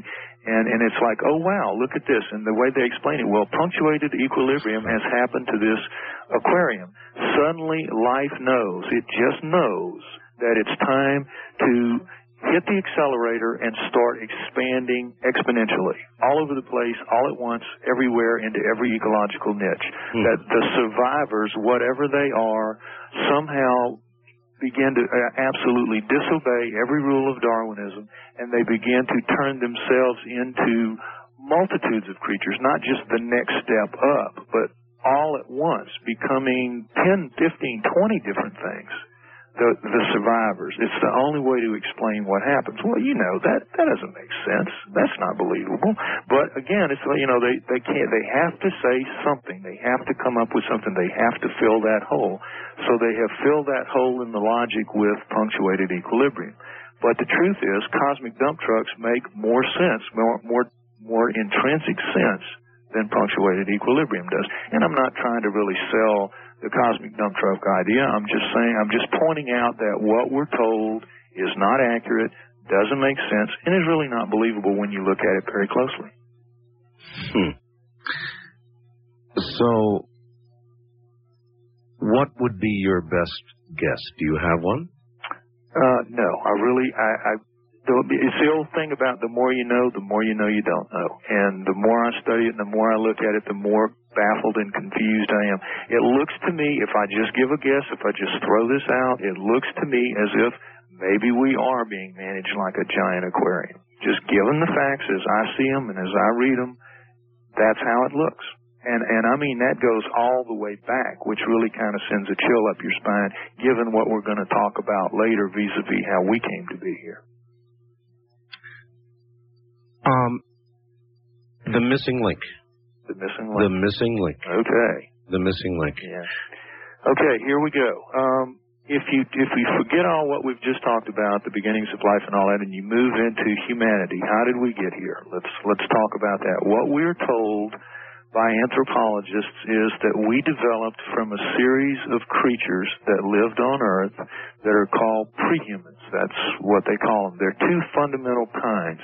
There are the Australopithecines, and then there are the early Homos. Now, Homo in scientific terms means man, so that that explains uh, why they're they're trying to signify that we're becoming more men. The Australopithecines start at around four million years ago. Forget four billion when life came. Now we're down to four million. Million. Four million, and that starts with uh, Australopithecine afarensis, which is the kind that Lucy. We all have heard about Lucy. Lucy in the Sky with Diamonds. Sure, sure. Also found by Donald Johanson in the Afar region of Ethiopia in 1974. So that group, and then there's Australopithecus africanus, and then there's Robustus, and there's Boisei. There are two fundamental divisions there. Africanus and afarensis are fundamentally upright walking chimpanzees. Their heads are basically chimpanzees. Robustus and Boisei are upright walking gorillas. They have the wider faces, the longer faces. They have sagittal crests on the top of their heads. That's that ridge of bone that gorillas have Mhm. to hold their big chewing muscles. So you have upright at four million years ago, you have two sets of creatures, the upright walking chimps, the upright walking gorillas. But we know they were upright walking because we have Lucy's pelvis, we have her hip bone, we have her knee joint, all of which are very human. And at 3.5 million years ago, we have the tracks left at the ashfall at Laetoli in Tanzania of the two hominids walking across this ashfall volcano had laid out a layer of ash. They walked across it. It looks like a male and a female, a larger set and a smaller set, walking side by side. And then more ashes came out of the volcano, covered those, and miraculously Mary Leakey and her team found them in 1978. So Hmm. we know, we know, at 3.5 million years ago, fully, fully upright. Lucy is at 3.2, fully, fully upright. So the creature that we supposedly evolved from becomes upright at some point in time between 8 million years and 5 million years ago. That's what we're taught. That there is a branching between true, the, a true uh, ape-like creature that is our common ancestor, and part of the branch goes off and becomes gorillas and chimpanzees and orangutans and baboons, and the other branch is us. And the first twig on that branch is the Australopithecus afarensis Lucy group. But they don't look human. They're very distinctly not human. They have much more robust bones than we have. They have heads that, again, looks like chimps. Their arms are much longer than ours and hang down around their knees. Do we know yet anything about their DNA? Uh, no, we do not. They've not sequenced that DNA. No recoverable. No recovery yet. No. Okay. no. Now, uh, at around two million years ago, and these are very general terms, but at around we go from four million years for two million years, let's say the Australopithecines dominate, and then we begin to appear the the Homos. You have Homo habilis, Homo erectus, Homo archaic, mm-hmm. Homo neanderthalensis, which is Neanderthal man, and then you have Cro-Magnon man, basically modern man, appearing at 120,000 years ago. So you have these four these four homos, habilis, erectus, archaic, and Neanderthal, and then suddenly, whammo, at 120,000 years ago, you have something, us, that looks absolutely nothing like them. You have a really nice sequence, in fact, from the Australopithecines into the homos. You see their brains growing, but everything looks fundamentally the same on them, except their brains are growing bigger. Hmm. Microevolution. Their head, their heads are all fundamentally the same shape. Here's what it looks like. You- You've all seen the pictures, I'm sure, in National Geographic and elsewhere. Their brow, they have no foreheads. Their foreheads slant back from their brow ridges. Their brow ridges are huge, thick, um, just just like a gorilla or a chimp, huge brow ridges, large, round, night vision eyes. You get those large, round night vision eyes because you need more uh, rods in your retinas, and so you're going to get those big, and those are in fact primate eyes. All right, You well, uh, here's a good place to break it off. Okay. And uh, we will resume after the top of the hour. So uh, take a rest. Lloyd Pye is my guest, and he's telling us, I think, how we got here. Or he's going to try to. Uh, he's told us so far how we didn't get here. More to come.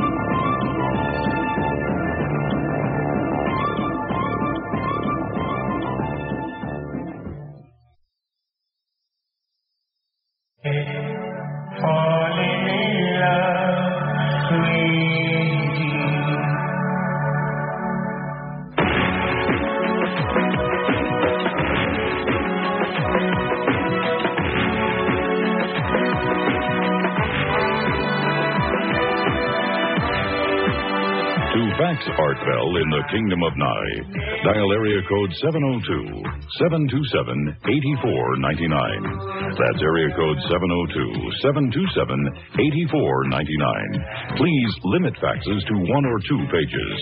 This is Coast to Coast AM with Art Bell. It is, and here I am.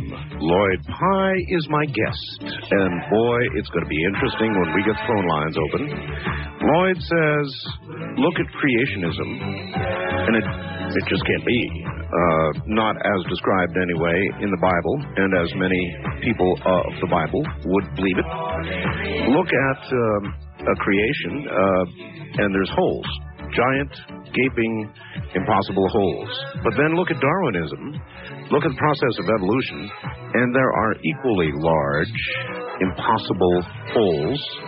And he has come up with a theory that uh, we're about to hear about regarding how we all arrived here, how it all came to be. And his theory suggests that there were kind of, uh, at various points uh, on Earth, cosmic dump trucks, if you can imagine that, that literally uh, plopped down upon the earth at various times all these various life forms as we basically see them. That we see a little bit of change, uh, but nothing that would describe the kind of change required to fit uh, the theory of evolution. It simply doesn't work. He has a third theory, and we'll talk to him about it shortly. As we approach Christmas, the people at the American Gold Rose Company are back, and here comes their popular collection of everlasting flowers. Imagine this real roses dipped into 24 karat gold and frozen in time for all time, perfect and just right for the holidays. Now, how do they do that? It is about a 21 or 22 step process but they do it and they are beautiful. The classic rose is first $49.95, 11 inches long. Then the Hollywood Elite, actually $65, and you can send that special someone a long stem gold rose, 17 inches long, covered with gold. Or just order the original rose, simple, no leaves, but again covered in gold, and the price $39.95. All three genuine roses, gold dipped, delivered in a decorative Christmas box. It's the perfect gift. But there's even more. If you buy any two roses now, you receive a free Christmas pendant made of genuine mistletoe leaf, and of course, dipped in 24 karat gold. What else? A $23 value. The American Gold Rose Company. Call them now at 1 800 458 7134. What a gift. 1 800 458 7134 Alaska or Hawaii or Canada, you must call area code 918 687 0404. Allow two weeks for delivery. The video's been featured on Extra and Strange Universe, but you only got a little piece here, you get it all. You can get it through this offer only. 1 800 510 3420, Area 51, the Alien Interview. 1 800 510 3420. Call now. All right, back now to Lloyd Pye, uh, who is in uh, Louisiana, by the way, aren't you? Right, Louisiana. Okay. Um, so we've got two grand theories uh, adhered to, preached uh, about, and um, uh, paradigms, really, that scientists hang their hats and their careers on, and um, theologians uh, hang theirs on. And you're saying both of them are essentially wrong. Everything they know is wrong. That's that's what I'm saying. well, uh, you're going to be quite a target when we open the phones. I imagine so, but I, that's been the case up to now, and I, you know, I knew what I was getting into when I started it. Okay, hominoids. Uh, well, actually, if you don't mind, why don't we finish the uh, pre-human uh, fossil record because I was Go making right the, the missing link uh, Sure. connection, Sure. and I'm I'm near to doing that. If you look at the four Australopithecines and the four Homos that we are told lead into us, that we evolved from, Right. and that are sequentially leading toward us, you don't see a human bone in there at all. They all look, as I was saying, they have sloping foreheads. All of them. If you if you look, Art, seriously at the pictures, if you cut those pictures up, if you take the four Australopithecines, the four Homos leading up to uh, Cro-Magnons to humans, and you take all nine pictures and you put them on a desk and you shuffle them and you bring in any third, fourth, fifth, sixth grader, whatever, and you say, pick out the one that doesn't fit. Every one of them will move the human one aside. It's that obvious to anybody. Their their foreheads slope back. They have these huge brow ridges, these huge round night vision eyes, these very very large nasal openings these mouths that stick off their faces. In other words, it would have required macro uh, evolution, macro, which, which you right. say is absolutely it's not, impossible. It's not a. It's a transition within that group, the Australopithecines and the Homos. You can argue that as a transition, a microevolutionary transition. But what you need to go from Neanderthal to human, or from Homo erectus to human, or, or anything to human what you need there is a transformation, a macro evolutionary jump, which is not what happened. So what, what I'm saying is the missing link is any bone in that pre-human fossil record that looks actually human. And there's not one in it. There's never been one in it. And of course what they, what they will tell you, what the, the scientific establishment says is this. Well, there was them and now there is us. So obviously, somehow, some way, we transitioned from them.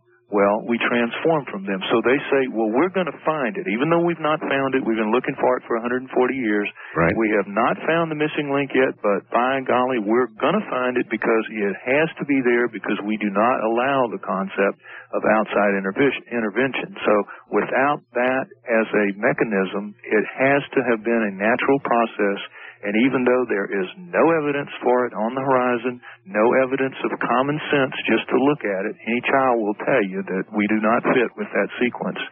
Uh, nonetheless, we're going to find it. Well, they're not going to find it. It doesn't exist. It's never existed. It's not going to exist. There is no missing link. Never was. Never going to be. So the argument then becomes, well, if if humans did not segue out of that out of that group, those two groups, right and we're out of the flow chart, what made those bones? What left those bones behind? How, how, did they get here? And that's where the hominoids, which is part three of my book, comes in. The hominoids are the upright walking indigenous primates that, that I told you, you know, we talked about earlier. But you might refresh their memories. Okay. Uh, Bigfoot. There, around the world, there are four fundamental types of creatures that are called hominoids. There is Bigfoot, Sasquatch. There's the abominable snowman, Yeti.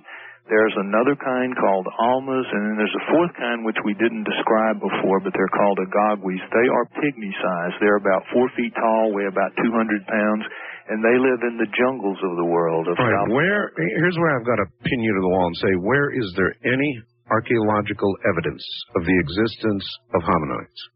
Well, the archaeological evidence, Art, is their bones that we are told are our ancestors, which are in fact their ancestors. When people describe them, understand, when people describe them down to a T, they, they describe the bones of the pre-human fossil record.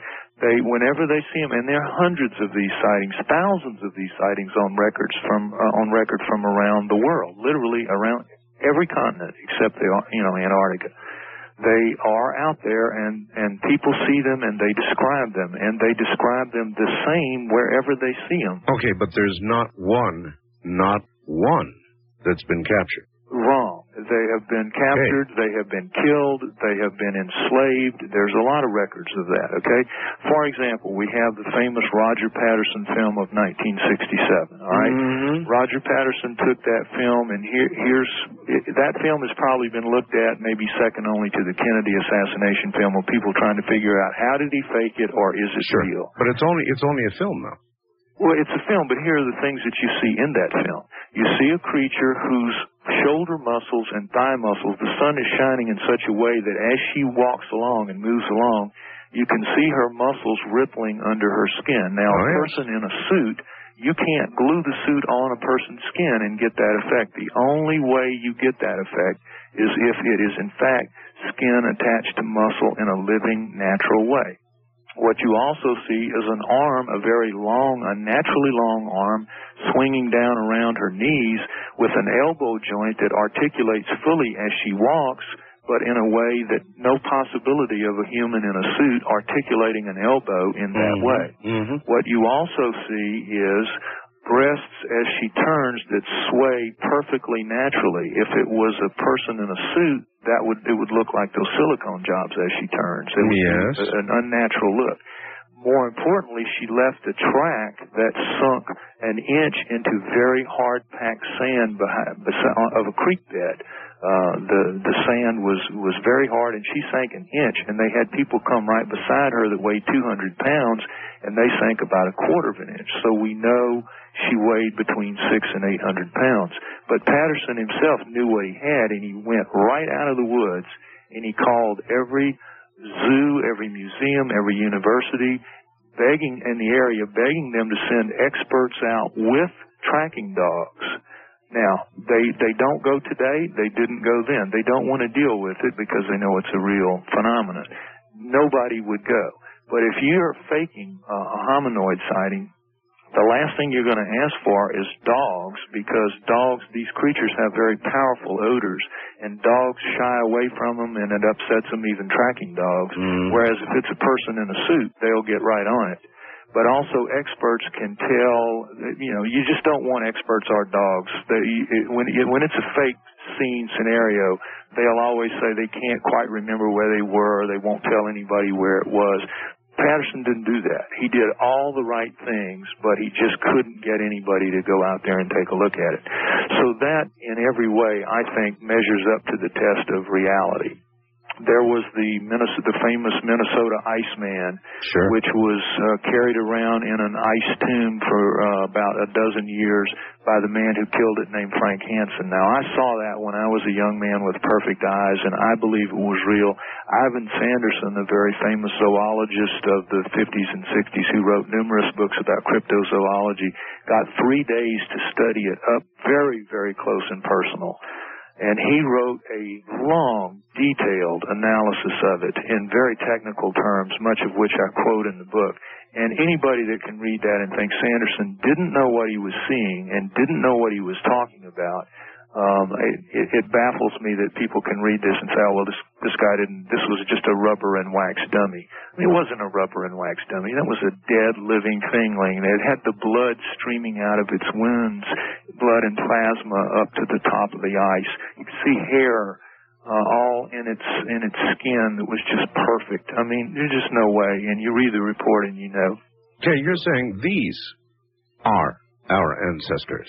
No, I'm not saying that at all. You're I'm saying not. those left the bones in the pre-human fossil record that we are told are our ancestors. In other words, we're told by anthropologists that these these skeletons here are, are ours. And what I'm saying is those skeletons are the skeletons of dead hominoids because they they match hominoids. They have the big robust bones. They have the arms that go down to their knees. All those pre-human, understand those pre-human skeletons, they all have arms that go down around their knees.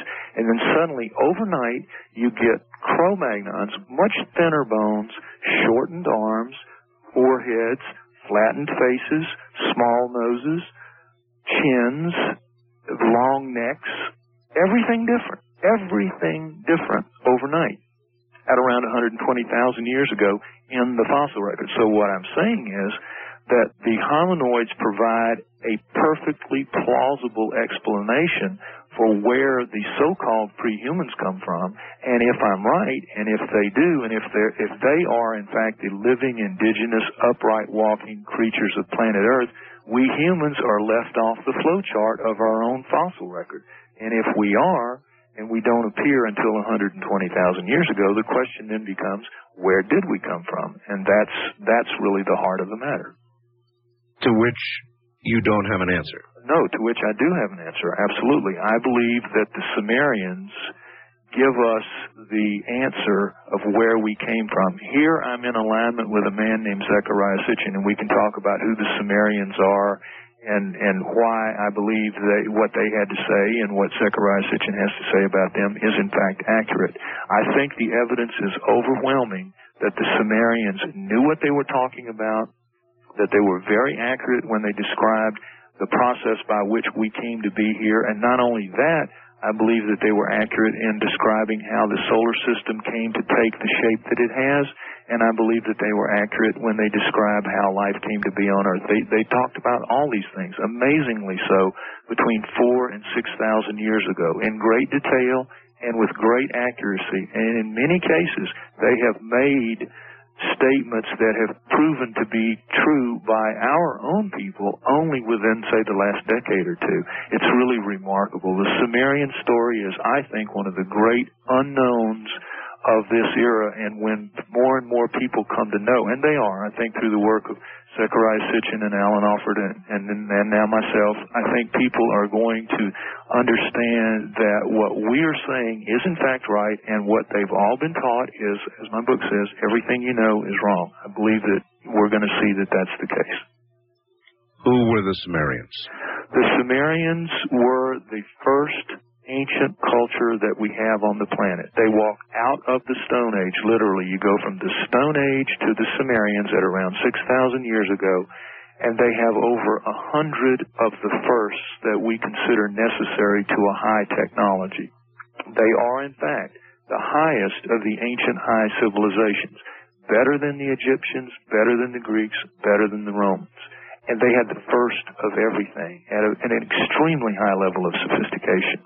They were amazing, absolutely amazing, and we know as much about them, if not more, than we know about those other cultures, but we're not taught about the Sumerians in our schools, nor at the university. How much do we know about uh, the degree of civilization that they reached? We know a very great deal. They left behind hundreds of thousands of clay tablets describing in excruciating detail, in minutiae you wouldn't believe, about how they lived, what they thought, what they did, how their business was was um, conducted. We know an inordinate amount about them, but because they don't fit that Darwinian paradigm of simplicity leading to ever more complexity, how do you stand up in front of a class and say, "Well, class, here we go. The very best ancient culture was the first ancient culture right out of the Stone Age." So they just gloss over it. You get very little about the Sumerians in school, and you get an awful lot about the Egyptians and the Greeks and the Romans. Mm. But what we should be being taught about is the Sumerians, but we can't be taught about them because what they had to say is so far off and so so off the wall and and so unacceptable to the Darwinian paradigm they have to be just put on the shelf and, and kind of swept under the rug and hope nobody notices. Kind of like, you know, embarrassing relatives at the party, you know. nobody wants to deal with the Sumerians because they don't fit our view of the world and our particularly our view of ourselves. How technical were they? Very technical, extremely technical. Give me an idea. Okay, well, they had, an, let's talk about their astronomy for a minute. They had, they knew, for example, Uranus, Neptune, and Pluto were out there. Not only did they know they were there, they knew what they looked like in the heavens. If you're out in the heavens looking at them, they knew what they looked like, and they wrote about it. Mm-hmm. Now, we only found Uranus in 1781 when our telescopes got good enough to see it. We found Neptune in 1846 when our telescopes got good enough to see it. We found Pluto in 1930. I mean, it's absolutely impossible that these people would know this, and yet they did they kept time, they kept cosmic time based on the great year of precession, 25,000 years. That was their base time figure. 25,000 years. They walk out of the Stone Age and they know about precession.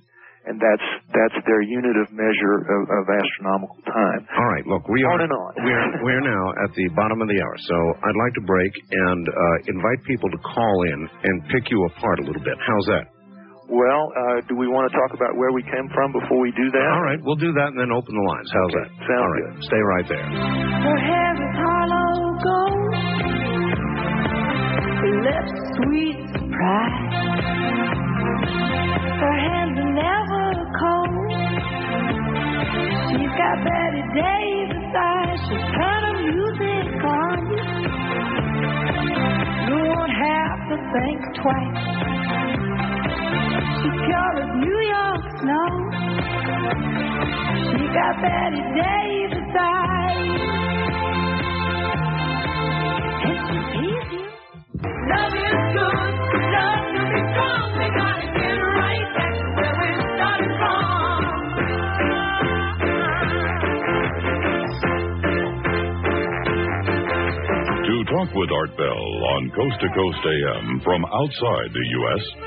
first dial your access numbers to the USA. Then dial 1 800 893 0903. This is Coast to Coast AM from the Kingdom of Nye with Art Bell. It is, and uh, this is a one-time offer, folks. Um, I told you I was going to do it around Christmas time, and so here it is. I have authored two books. The Art of Talk, the first one I wrote that many of you actually don't know about, about talk radio, how I got in, what it's like behind the scenes, all that kind of thing. And of course, more recently, The Quickening on the New York Times uh, bestseller list now. If you would like autographed copies, I promised I would do it around Christmas. And so this is it. It's a one time offer. You can get either one or both books. And I'm going to give you the phone number. I'm not even going to go through the pricing thing. I'm just going to give you the phone number. And I'm going to tell you this is talk about limited time offers. This really is one because I sign until my wrist is ready to fall off. And this is the last time we're going to do it. So I promised, here it is. Either one or both books autographed.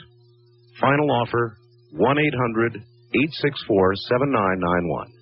1 800 864 7991. You can call right now. All right, back now to Lloyd Pye. Uh, Lloyd, uh, you were about to drop the big one on us. right, right. Excuse me. Yes. Uh, well, what the Sumerians say uh, is that the solar system as we know it was reshaped at 4 billion years ago by another planet that swept into the just forming solar system. That would be the 12th planet. That would be the 12th planet. Zecharia Sitchin's famous 12th planet. You're right. Uh, swept in on the ecliptic, was captured by the gravitational pull of the larger outer planets, was pulled toward the sun and captured by the sun as a comet would be, and so that it now orbits in a long elliptical orbit of 3,600 years clockwise. Now, all the other planets go counterclockwise in circles. So you can just almost imagine that, that visual in your mind. I can. This other planet looping out past Mars, between Mars and the asteroid belt, uh, 3,600 year cycles. And what the Sumerians say is that on that planet, either developed or somehow was put there or whatever, there was a superior culture, vastly superior to ours, a spacefaring people, and that in their rise to a high technology, they damage the atmosphere of their planet, which according to their depictions is the size of Uranus and Neptune. So it's two to three times the size of Earth. Very big planet, a lot of atmosphere to repair. And the only way really to repair an atmosphere and we will we are faced with this same problem right now and in the future ultimately we will have to repair our atmosphere in Mm-hmm. exactly the same way they had to repair their atmosphere which is to take very very very fine particulates of gold almost a powder shoot it up into the stratosphere where if the pieces are small enough they will disperse and stay and they will act which what is what gold does it acts as a perfect insulator and a perfect reflector that's how you patch basically your atmosphere well, the Sumerians are writing this four to six thousand years ago, and we're just finding out that that's what we're going to have to do. So gold, people- gold is a perfect conductor, Lloyd. And an insulator and reflector. I, I, I wasn't aware of its insulation properties. Yeah, it's be a good insulator and a good reflector. Yes, those gold is a wonder, an amazing thing. But anyway, you're right, and a conductor as well, but no conducting up there. Anyway, point is, they needed gold, uh, and that's the reason that was given by the Sumerians. So the these people on this other planet didn't have enough. On the planet is called Nibiru. The people are called the Anunnaki. Now, Right. again, all of this comes from the work of Zecharia Sitchin, who's written seven books about this. Yes. And uh, anyone can reference anything that I say. You know, I have him. interviewed Zecharia Well, several there, times. There you go. So, um, the the gold they needed was not adequate on their planet Nibiru, so the Anunnaki, the people, came to Earth around 430,000 years ago, according to Sitchin's calculations, and they set up shop in modern-day Iraq in the Tigris-Euphrates Valley. And there they placer mined the gold, sweeping out of the Zagros Mountains and they processed it there because that was the place on Earth where you had naphtha, which is petroleum products, basically what you could burn a fuel, just seeping up out of the ground very easily to get to. They would process it and ship it back to their planet as it cycled through in 3,600 year cycles. After about 150,000 years, they tapped out, as, as you will. You'll tap out any source of gold, and they. But by then, because they're a flying people as well as a spacefaring people, they had found the mother lode down in southern Africa. So they moved, they split themselves up into the upper world, those that stayed in the Tigris-Euphrates Valley, and those that moved to the lower world to begin digging the gold out. Well, those who had to dig the gold out uh, gold, even today, under the most modern, modern of circumstances, is very difficult, hard, hot, dangerous work. And they, the Anunnaki, did not want to do it. So, at around 285,000 years ago, there was a little revolt there, and they decided we're going to make ourselves a slave. We're going to make a slave to do this, and this hard work. So they did that. They they genetically engineered using, again, according to the Sumerians, using the creatures of Earth as a base, as a genetic base, and I say those were the Neanderthals. Now, wait a minute. I think I'm going to leap ahead and say, my God, you're saying we're all a bunch of gold diggers. Yeah, I have that. Good, good, good. Yes, that's what originally we were, and maybe that's why so many of us still have that trait. It could well be. But anyway, You mean uh, you mean that that thing where when we hold gold, when we look at gold, when we taste gold, when we see gold, it brings on a certain fever that drove people to murder and drove people absolutely crazy. Uh, could, could be that it's in our genes. Maybe they programmed us that way so we'd really, uh, really care about it and really want to dig it out. I, I, I don't know. I've never heard that before. Frankly, that's original with you, but I think it's a good idea. Oh no, it's absolutely exploring. true about gold. I mean, look at look at the Absolutely, gold rush days, even I modern day. yeah, you- you I take a hunk it. of gold, you take a gold nugget, you take a gold coin, you hold it in your, in your hand, and you know it's something special. really special. Right. You're right. And it could well be that it's innate in us. I, I haven't heard that before, Uh-huh. but uh, you know, certainly worth exploring. But anyhow, so we they say they genetically engineered us, combining using the the creature of Earth, which they call you know as they called it, as a base, and putting their genes in with the creatures of Earth, literally genetically engineering us to be what they wanted us to be, which is strong enough to do the work, but not too strong, smart enough to take instructions, but not as smart as them, But not and- too smart. But not too smart. Is that why we only use some portion of our Yes, brain? that's right. We why we only use 10% of our brains. Exactly. They had to give us fundamentally their bodies because the creatures of Earth, all primates, most people aren't aware of this, but all primates have about 10 times our relative strength.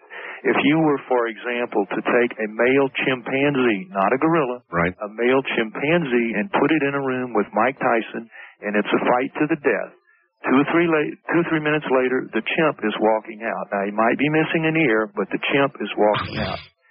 And so most people are unaware of that. It would tear Tyson limb from limb. It could. It has the strength to. If anybody's had a pet monkey, they know what I'm talking about. Incredible strength. Oh yes. So It's true. they could not have their slave having that kind of strength because if they get together, it'll be a real problem. So they had to really dummy down the strength and give them essentially their strength, the slaves, So we got their body. And, but they had to also upgrade the brain considerably. And that's why when you look at those uh, skull patterns that we were talking about a while ago, you see this huge leap Yes. especially in the forehead area, wh- and when the Cro-Magnons come along. They had to give us their brains, but they seem to have, from all we can tell, eidetic memory, which is that they remember everything they see for as long as they live. They have powerful super brains, and they live a very long time. So they dummied us down to the extent of putting, apparently, a genetic partition in our brains to allow us only to access about 10% of what they access fully. Now, the way we know that is because of the feats of idiot savants. Well, I think we all saw the movie uh, Rain Man when Dustin Hoffman played the, the idiot savant brother Sure. to Tom Cruise. what an idiot savant does is in the damage to their normal sense, their normal intellectual capacities, they somehow get tears in that partition, that genetic partition that we seem to have in our brains, which allows them to access certain parts of the genius that we all carry around in our heads, whether it be in math, as it was in Dustin Hoffman's case, or music, as the case of others that you've seen, or other intellectual abilities. And so what we know is that we all have this tremendous wealth of untapped intelligence in our heads that we can't get to. And the reason I think based on the Sumerian writings and what the Anunnaki said flatly their goal was is that they put a partition in our brains to keep us from from act, being able to be as smart as them and ever rival them. So to ourselves we're really smart, we're really cool, we think we're really sharp. We're stupider than dirt, we're slugs to them. Dumber than dirt. So they could always stay ahead of us and nothing we could do or scheme or you know ever Well, now wait problem. just one moment. All we right. are in the process of unraveling the human genome. Right, exactly. Now, when we get it unraveled, uh, what's to stop us from breaking down the barrier? Absolutely nothing. And let me say this too about that. You know, in the wild, Art, and everybody knows this, when a creature, or plant or animal, is born and it's severely defective, what happens to it? It dies. It dies. It It does not pass the problem on into the gene pool.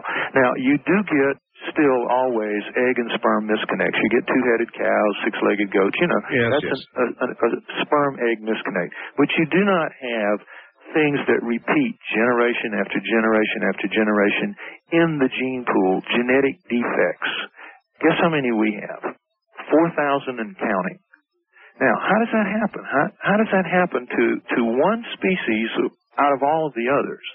It happens because it's an indication that we have been, in fact, genetically altered. Because in the cutting and splicing process that our own genetic engineers do now, they make mistakes. You're dealing with something very, very small, microscopic in size. Sure. And there are going to be accidents. And when there are, if we're doing something, well, we want to be careful that we don't create the, the monster that'll kill us all. Right. But if they're making a slave and they're not worried, they have enough experience not to be worried about it, creating the thing that's going to kill everybody.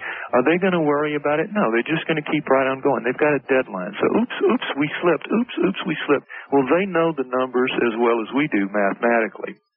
Of those 4,000 genetic disorders and counting, we all, each of us carry around 50. I may have 200, you may Right. have 10, we average 50. So when we marry, uh, and have produce offspring, uh, our spouse is going to maybe have one or more of what we share, and if they do, then we, our, our offspring have a one in four chance of expressing the problem. So Correct. they knew the math for the slaves. They, they they were going to express themselves intermittently and at random. And if they didn't care if it was one in a hundred was defective. They didn't care if it was one in ten. They're making slaves. What do they care?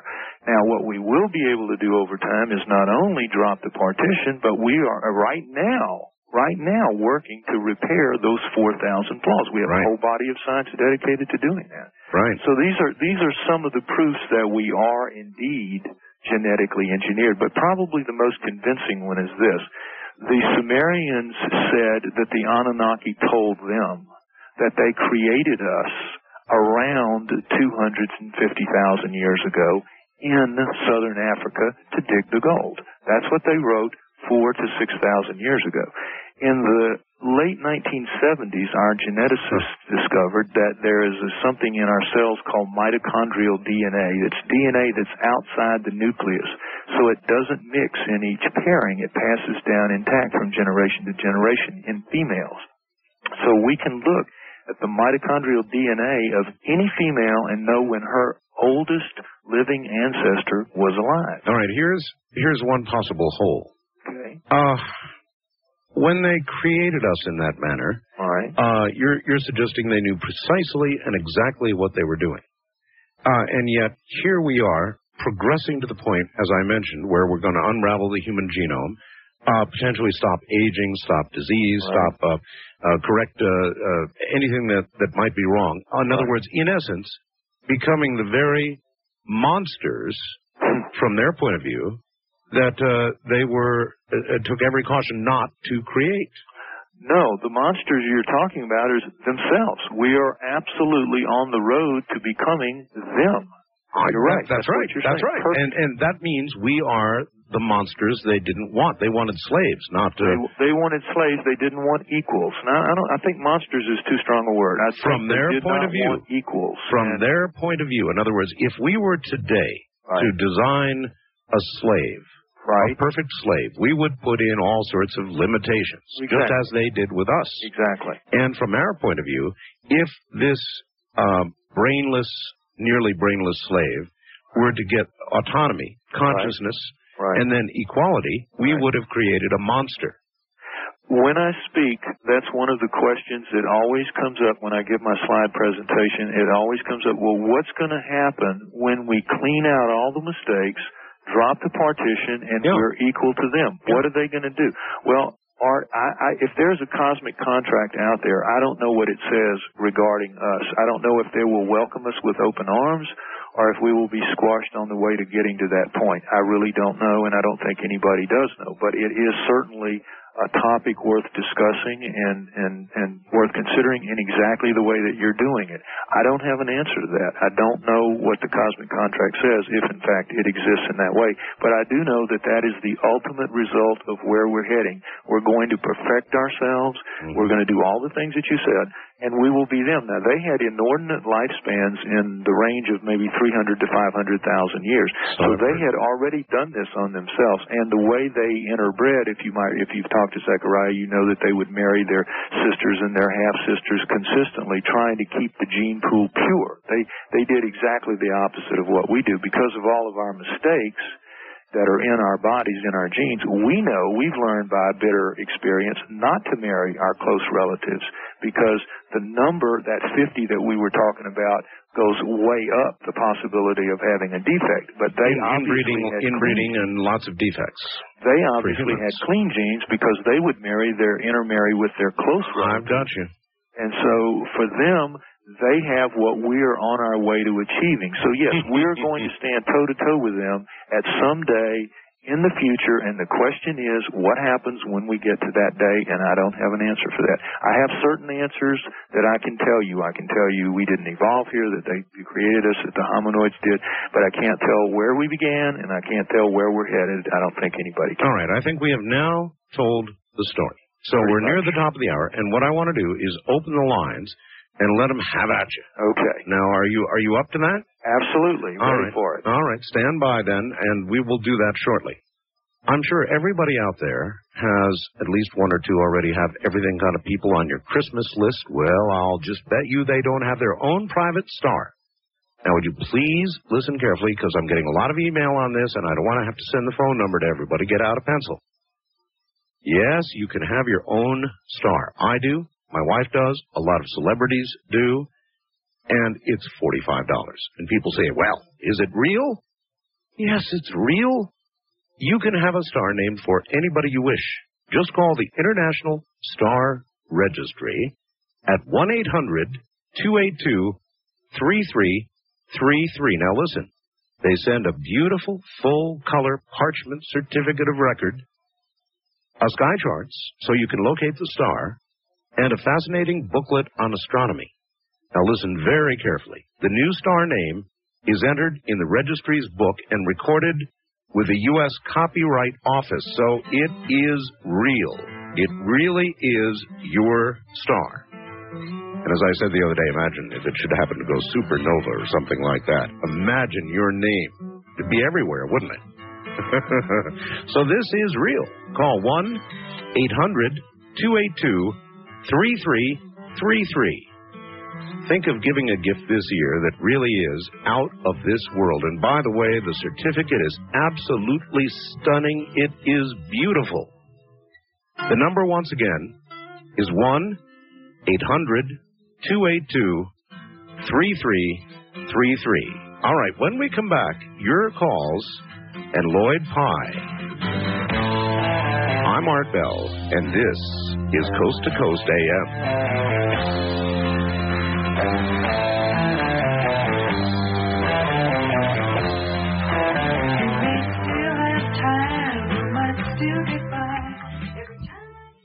I do miss Duncan. We were married 59 years. The times we had. I'd always cheer him up with my stories. It seems kind of empty without him. Senior companions help other seniors stay independent. Sometimes it's simply taking someone to the grocery store or picking up a prescription. Sometimes it's just being a friend. And the jokes. Oh, my.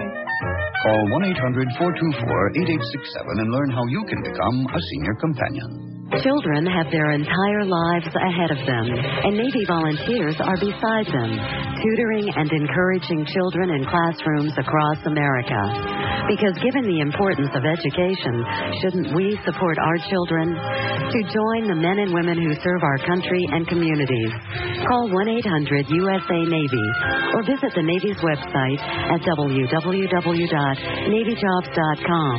The United States Navy, serving America twice advice Here's Hall of Fame quarterback Fran Tarkenton for ADT. Every good quarterback needs protection. Even today, I depend on my home security system to watch over the people I care about most. So I went to the folks at ADT and I asked them to give me a deal. Take all the guesswork out of choosing a home security system. Now, the first thing they did was to offer me their best price guarantee.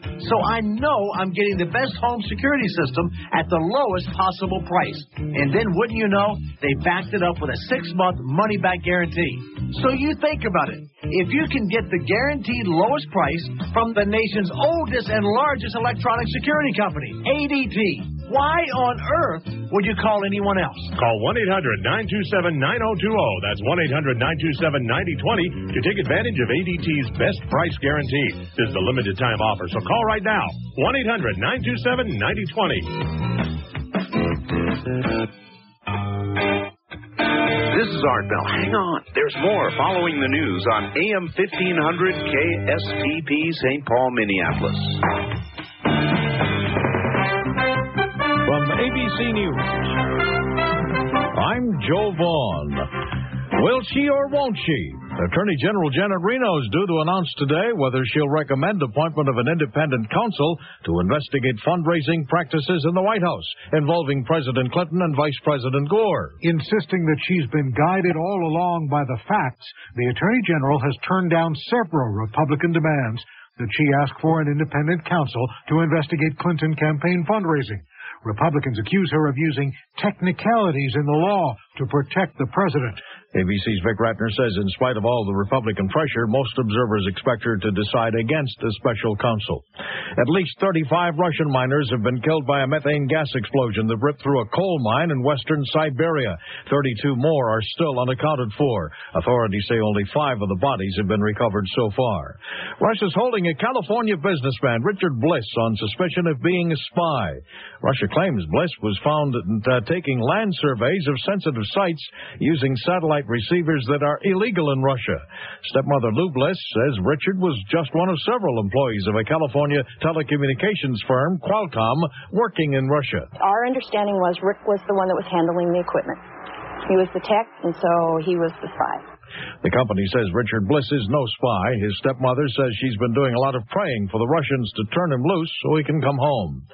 A third teenage girl has now died from wounds suffered at Heath High School in West Paducah, Kentucky yesterday when a 14-year-old freshman boy opened fire with a handgun on students taking part in an impromptu preschool prayer. The boy's in custody. Sheriff's deputies say he still hasn't told them why he uh, brought a stolen gun into the school and opened fire on the prayer group. One more witness in the prosecution is expected to rest its case in Denver today and the trial of the second Oklahoma City bombing suspect, Terry Nichols. You're listening to ABC News. Investors, listen close. The stock market is at an all-time high, but how much are you really making? Investment research has found a situation with potential of $5,000 returning $20,000 over the next six months in heating oil. It won't be long until cold weather and inventories are down and demand is going up. There are warnings about shortages already. Get the facts yourself. 800-926-1155. That's 1-800-926-1155. Check the details. 800-926-1155. The market's already moving higher. This could be the beginning.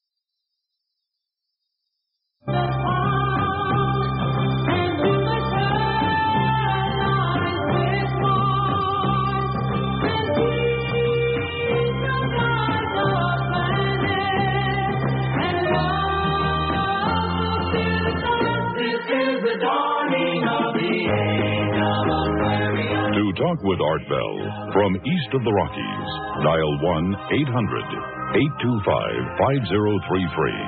That's 1 800 825 5033. Now, here again is Art Bell. Well, I don't know if it's the dawning of the age of Aquarius, but it is eight planets lining up.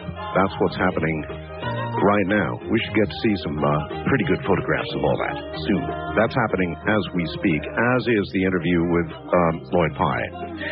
Uh, if you're a new listener to the program, uh, you may observe that we don't uh, we don't sit here and tear apart. I don't sit here and tear apart my guest's um, presentation. I don't believe in doing that. I believe, in fact, in helping my guest present his information, uh, if I'm able, uh, as best I can, rather than stopping and arguing with him at every juncture. I don't do that. And in this way, I try and let you be the judge. I assume that you're grown-ups out there, and you can decide for yourself if what you're hearing sounds reasonable or sounds like absolute BS. And the best way to do that is to allow my guest to present his material uh, in an unfettered manner. And so that is exactly what I do on this program. As you may have noticed by now, we run a kind of a different sort of program than you will hear uh, generally in talk radio. And some people find that shocking and then eventually invigorating and certainly thought provoking. Now, as you know, we're uh, fairly new to the New York City market, very proud to be on with uh, WABC in New York. And we're there on kind of a six week, four to six week uh, invitation to be on the air. So I'm going to enlist your help, those of you listening to WABC. Uh, we would like to become, obviously, a permanent fixture. And with your help, we can do that. And I realize a lot of the material is uh, very, very new and shocking and uh, uh, kind of strange for a lot of New Yorkers who are hearing it for the first time. However, if you respond and you tell ABC that you are enjoying what you're hearing, uh, we, of course, are on ABC stations uh, kind of across the country, from KABC to um, uh, San Francisco, KSFO, to WLS in Chicago, to ABC in Atlanta, now to ABC in New York. And I would like to enlist the help of those of you who listen to WABC to call them up and let you uh, let them know that this experiment uh, is something that you are enjoying. If in fact that is the case, by all means, help us out and give WABC in New York a call and let them know you are enjoying the program.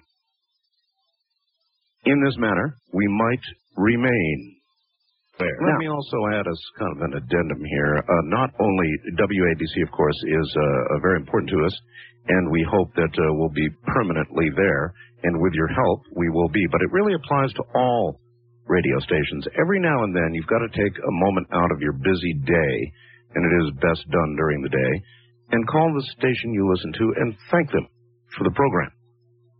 Uh, and, um, uh, you know, in a lot of cases, uh, they listen. Uh, because radio stations, believe me, folks, are just like any business. Uh, they listen to their customers, or ultimately, uh, they get in trouble. And every now and then, radio stations don't listen to their customers. They get in trouble. There is a change. It's a kind of evolution, perhaps proving evolution. I don't know. And uh, and the out, it's out with the old and in with the new, and that occurs when they don't listen to the people that they serve. And so the way to do it is call and be polite by all means. When you call, be very polite and tell them what you enjoy, what you would like to hear more of.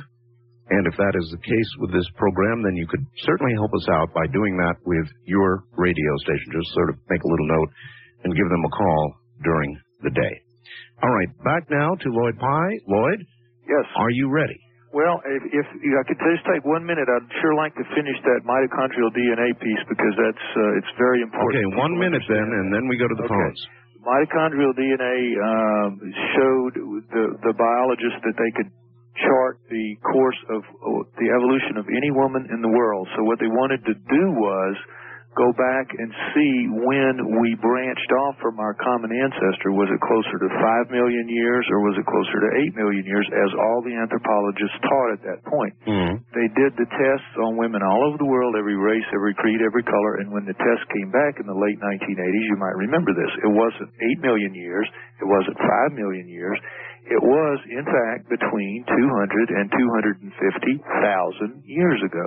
And not only was it that time frame, they knew exactly where the oldest of us came from, which was Southern Africa, which is exactly what the Sumerians were writing and saying four to six thousand years ago that the Anunnaki had told them. So I think that's very compelling proof that the Sumerians did in fact know what they were talking about because they were being told it from the horse's mouth. All right. Uh, All right, here we go. Uh, west of the Rockies, you are on the air with Lloyd Pye. Good morning. Where are you, please? Are you talking to me? I am. Oh, great. Uh, I'm uh, Dean. I'm in uh, across the bay from San Francisco Yes. the west here. All right.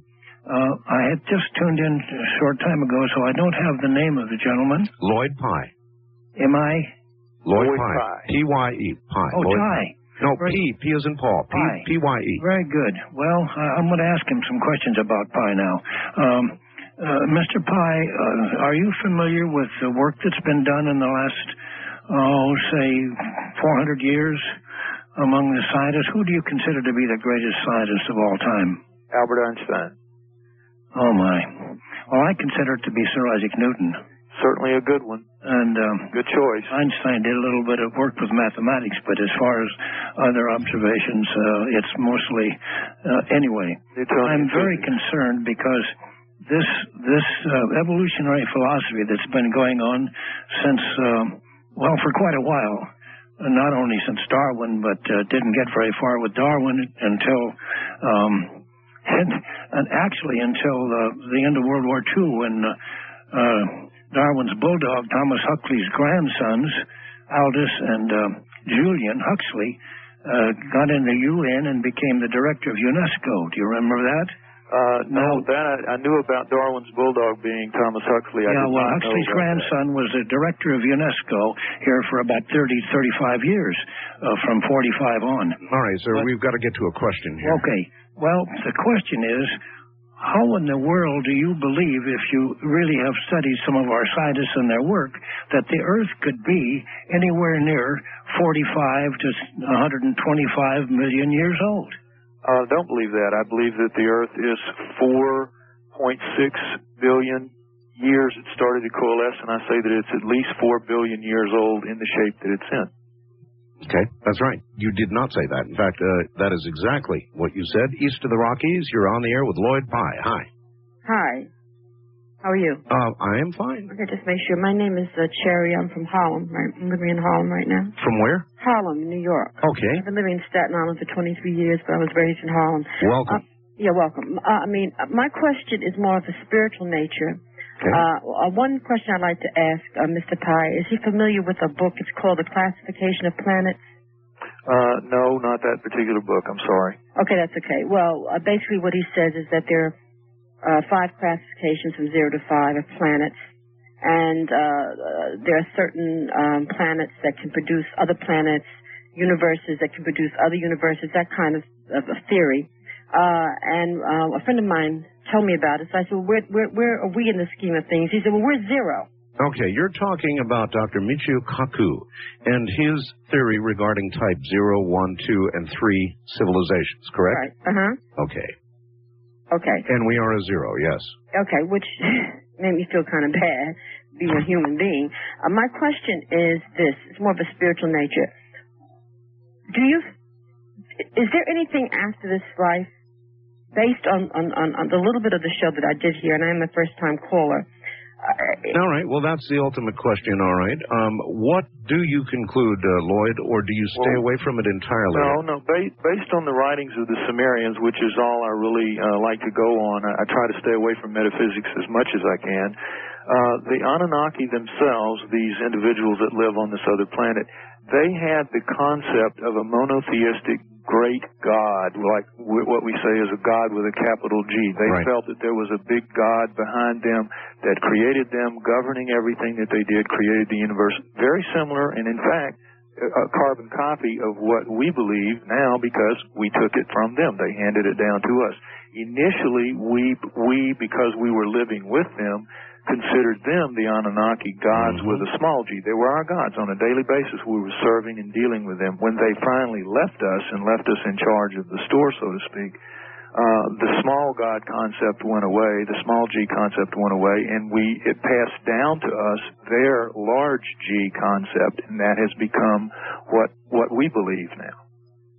So, to sum up, uh, you are suggesting that indeed you believe, uh, as they believe, that there is a, a, a God, big G, that there is a life and a spirit uh, that extends beyond the physical. Well, no matter how long the physical was, life what, is. What did they say? And that, that's what they said. Now, as far as my personal beliefs on it, I'm still working on that. I, I have some, I have some reservations. I, I have some leanings in that direction, but I'm, I'm that that part of my my belief, my personal belief system, is still in process, and I'm still working on that. Okay, that's fair. Uh, Wildcard line, you're on the air with Lloyd Pye. Hi. Yes. Hi, uh, Art, and hi, Lloyd. Uh, this is Dan in Virginia. Hi. It's a fascinating program. Yes. It raises a lot of questions, and it, it answers a lot of things, too. Uh, my understanding is that, I guess what I want to ask you, was, at one time, man apparently had all the facilities to do great things. Um, and then he got genetically manipulated. So my question is, um, what happened before the Sumerians? Or were the Sumerians, you know, the ideal uh, thing that man is fully capable of uh, doing? All right. Well, in other words, were the Sumerians the first?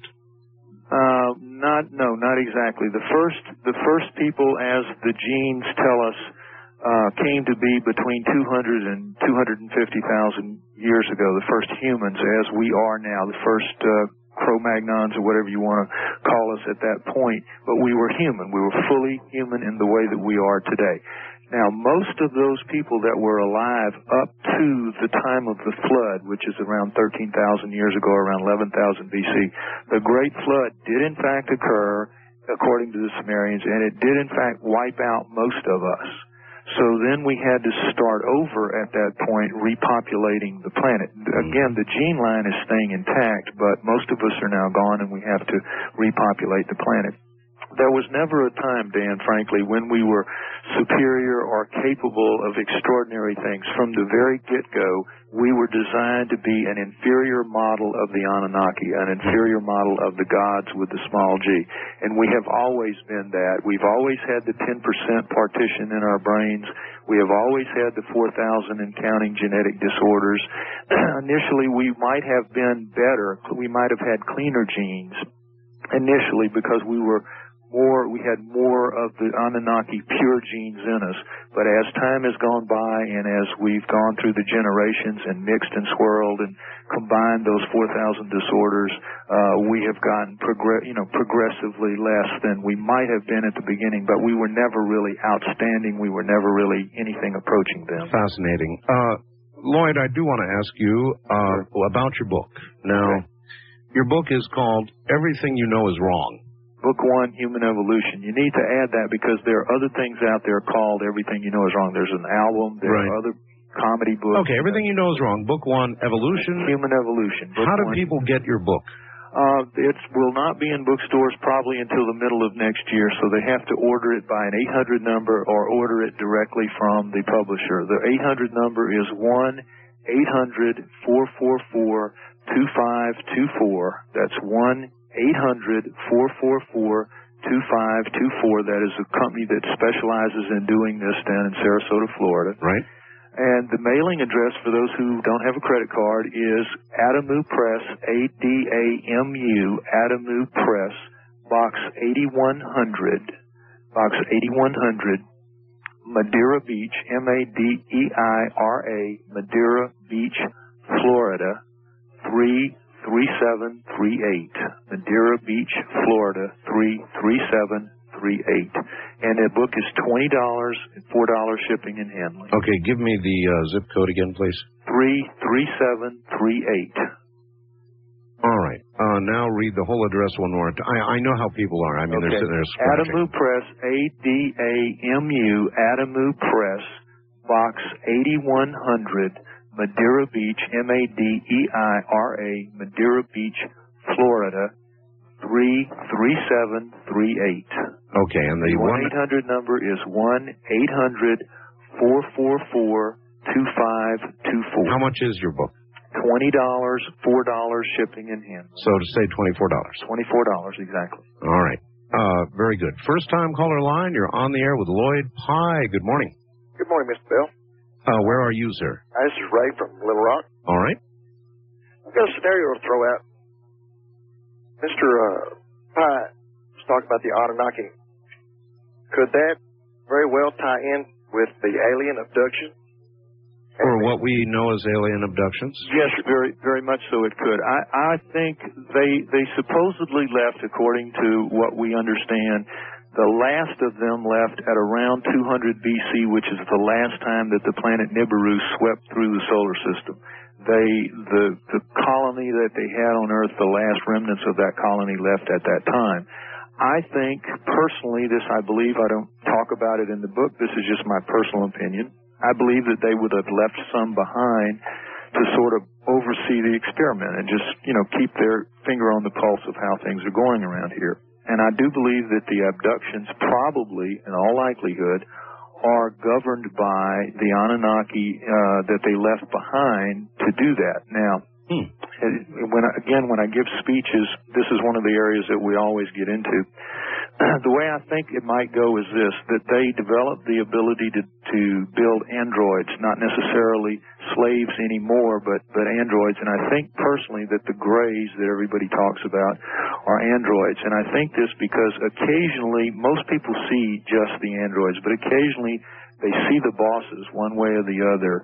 And those are described all, exactly the way the Sumerians described the Anunnaki as tall, very, very pale-skinned people mm-hmm. with long or, or semi-long blonde to, to reddish hair, right. and good-looking, and, and you know, just like perfect humans. And that's how they're described. And I think those bosses that occasionally people see, humans see when they're on board these craft, are very likely the Anunnaki. Again, personal opinion, can't prove it, don't have it in the book, but that you asked the question, and that's my my own personal belief. All right, then let me cause you to extend it uh, one speculation notch further. Okay. If that is the case, what do you imagine they are concluding with their monitoring? Well, that again, we get into an area that nobody can say. I think they're trying to just keep track on what we're doing, keep track of how the gene pool is changing, and and who knows what they uh, their plan is when it comes around again. But understand, it won't be here for another 1,400 years. So there is a long time. Now to them, that's that's an eye blink. They are virtually immortal relative to us. Again, their lifespans are 300 to 500,000 or more years. Well, did you know that when we launch each space shuttle, because I didn't know it, naive me, when we launch every space shuttle, there is the ability from the ground to destroy it. Yes. You knew that? Yes, I did know that. So, uh, if if your theory is the way it is, right, then you would have to imagine that those they left behind to do the monitoring would have a destruct button. Yes. You're right. Uh, uh, that's why I say I have no idea what the cosmic contract says, if in fact that is, you know, what it is. But there, it's it's all too all too real that we could reach a point where it's intolerable for them for some level or other. I mean, I don't want to go around hanging crepe, which is what we call it down here. I don't want to go around hanging crepe all the time and say, Mhm. yeah, we're living on borrowed time. That is a possibility. I think it's equally possible that they're looking and they're smiling and they're saying, look at these things we built. Look at what they're doing. They are really coming up. They're going to be as good as us one day. We can't. Some days- they're some going days- welcome us with Yeah. open arms. Some days, Lloyd, I believe that. But if you read today's news, 14-year-olds uh, shooting Yeah, up other 14-year-olds at prayer meetings, uh, then I, I see that long alien finger reaching for the button. All right, Lloyd, hold on. We're at the bottom of the hour. We'll be right back. My guest is Lloyd Pye, and we are talking about our beginnings. I'm Art Bell, and this is Coast to Coast AM.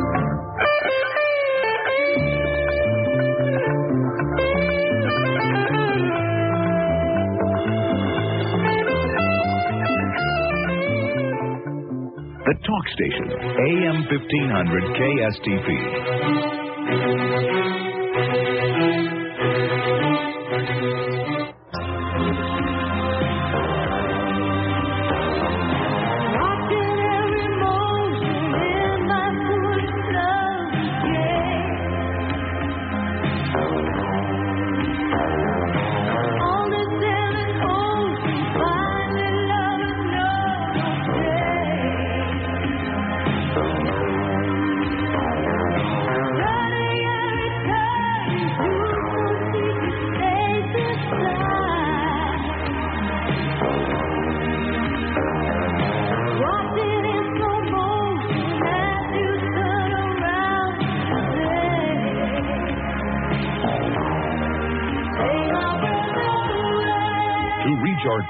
In the Kingdom of Nye from east of the Rockies, dial 1 800 825 5033. That's 1 800 825 5033. From west of the Rockies, including Montana, Wyoming, Colorado, and New Mexico, call Art at 1 800 618 8255. That's 1 800 618 8255. First time callers dial Art at area code 702 727 1222. 702 727 1222.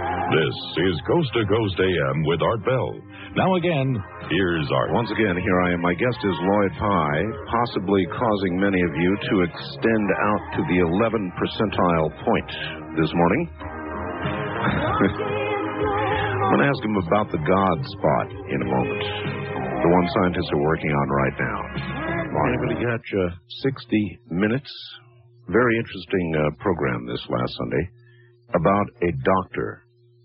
And uh, during the course of this investigation they did on multiple personality disorder, uh, they showed the book Hostage to the Devil by Father Malachi Martin. And I sat straight up. And it's funny because I had just booked Father Malachi Martin for this Wednesday night, Thursday morning. That's right, Father Malachi Martin, this Wednesday night, Thursday morning, depending on your time zone. And then, um, then Thursday night, Friday morning, the following day, Richard C. Hoagland. yes, here he is, finally, along with geologist Ron Nicks. Those are programs you're not going to want to miss, and I just kind of wanted to slip that in there. Once again, now, uh, back to uh, Mr. Pye. Uh, Mr. Pye, welcome back. Thank you. And uh, to the telephones, I guess we go if you're ready. I'm ready. I would like to, though, though to say if uh, Cherry and uh, Harlem is still listening, Cherry, you be sure to call WBABC tomorrow morning. Thank you. Thank All you, Lloyd. Um, first time caller line, you're on the air with Lloyd Pye. Hello. Uh, good morning, Art. This is Al in San Diego, first time caller. Yes, Al. Uh, I have, uh, I mean, there's just so many ways to go uh, at this uh, notion. I, I'm sorry, I can't call it a theory. Uh, but I make, you know, one comment about us and one uh, comment about our alleged creators. All right. About us, first of all, I, ironically, you should mention my mitochondrial DNA because that pegs us at 120 to 150,000 years ago, not 250,000 years ago. It's rather precise uh, in, in in evolutionary terms. But you know, the only people I haven't heard this in, in decades. The only people who still say that we don't use but 10% of our brains are the people who don't know 90% of what our brains do. So that's that's a question for you to comment on. My second question about our creators is: Do you realize that you're saying that people who could do genetic engineering 250,000 years ago wrote on clay tablets? Even even the early Christians had the sense to use uh, copper. All right. Uh, there's a good one. Lloyd? Okay. Well, as far as the clay tablets, clay was what they had at hand. If you go to Iraq today, or you, uh, as it's called by Joseph Campbell, that little mud garden where civilization sprang from, mud is the tool that they use to do everything, clay meaning the clay. And uh, actually, it's stone. It turns into stone. They would fire it into stone, and their ta- uh, tablets will still be around when uh, all of ours are long gone, probably. So they were actually putting it on one of the most impermeable uh, sources that you could have. Maybe So- n- maybe not so dumb. Uh, Not you know, dumb. it's Not it's, so it's dumb funny thing. Now, Uh, we just as the- recently heard the uh, uh, Department of Defense destroyed a whole bunch of records. Right. Uh, they simply shredded them. and I had several faxes noting that uh, had we inscribed upon stone or something uh, more permanent, that would not have occurred. Exactly. There you go. So, uh, all right, here's one other for you that I want to ask. all right. Scientists uh, in London, I believe, are just now uh, coming up with evidence that when we think about God, think about a creator or pray, depending on how you want to look at all this, Right. there is actually a specific part of our brain that appears to become active. Are you aware of that? Yes, that's programmed to do that, right? That that it was built into us to worship them. And it's it's not impossible. Again, with the genetic engineering that they did, and what the gentleman said about our brains, the 10% and the 90%, I refer him again to the feats of idiot savants, and I think that speaks for itself. Uh, and as far as the 150,000 years versus the 250,000 years, it, it depends on which sample and which test you've done. There have been a lot of tests done since there have been a lot of, there are being tests done now on male Y chromosomes, and they're coming up a little shorter than the original test did. It doesn't matter. Somewhere in there we were genetically created, and we're a very young species. Lloyd, much an- younger than you an know. idiot, an idiot savant. Uh, how do we know that they're using all of their brains? Is it Oh not no no equally no! They're possible not, they're, they're, simply using? I don't. I I I thought I made it clear, and let me reiterate.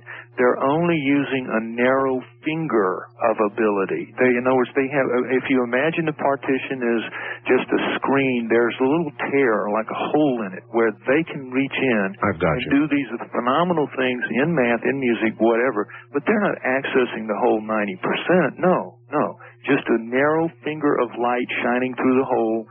They can go in there and see to that extent, but to us, it's blindingly phenomenal what they can do. They, their abilities so much outstrip our normal geniuses. It's not even. It is, it is a provocative challenge. Right, um, Wildcard line, you're on the air with Lloyd Pye. Hi. Yeah, good uh, good morning, Art and Mr. Lloyd Pye, I believe it is. Yes. Uh, yeah, you know what? You got a guest on here, Art, that uh, that I can agree with about ninety percent of it.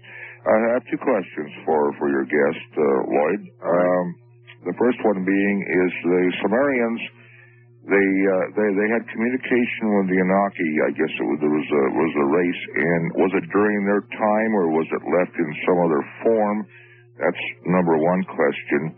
And number two would be uh, I've read a lot of a lot of metaphysics and so forth, but also a lot of Greek mythology. Now, is there any relationship between the Greek gods? Because there was many, many, many Absolutely, of them. Absolutely. Was there any relationships between them and the Anunnaki, or is this just myth- No, mythology? this, this is a very good question. The, not only the mythical characters of the Greeks, but of the Romans and even of the Egyptians, they are all almost carbon copies of the living gods of the Sumerians. In other words, as the Sumerians wrote down what the, the people they were actually physically dealing with and their their traits and their characteristics. And they had personalities just like we do the different gods again with a small g Enki, Enlil, and Hersag all, all the mm. names come down as a pantheon of 12 where there were 12 leader gods among the the gods of the Sumerians and as they wrote about them, that pantheon of 12 came down to every one of those later cultures. The names were changed, but a lot of the personality traits, and you have to read Sitchin for all the details of this. I don't go into that kind of detail. Uh, Sitchin's work, the Sumerian stuff, is only part four of my book. If you're interested in that, though, Sitchin, Zecharia Sitchin does a wonderful job of it in his books. You're certainly welcome to explore that. But yes, those mythological, those mythologies of those later cultures come down directly from the Sumerians, and they were just simply telling it and viewing it the way through their perspective of much later time what the Sumerians had written and taught and, and talked about.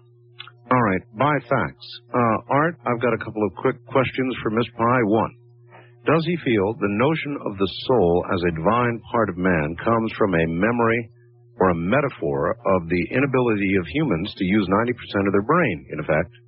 When we can access this portion of our minds, will our souls be reached and we become, in quotes, divine beings as those who made us and could utilize their entire brains?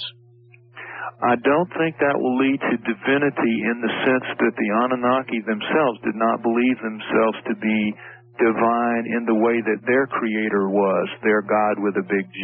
I don't think they view, they viewed themselves as divine relative to us, of course, as we would if we had created a slave the way they did.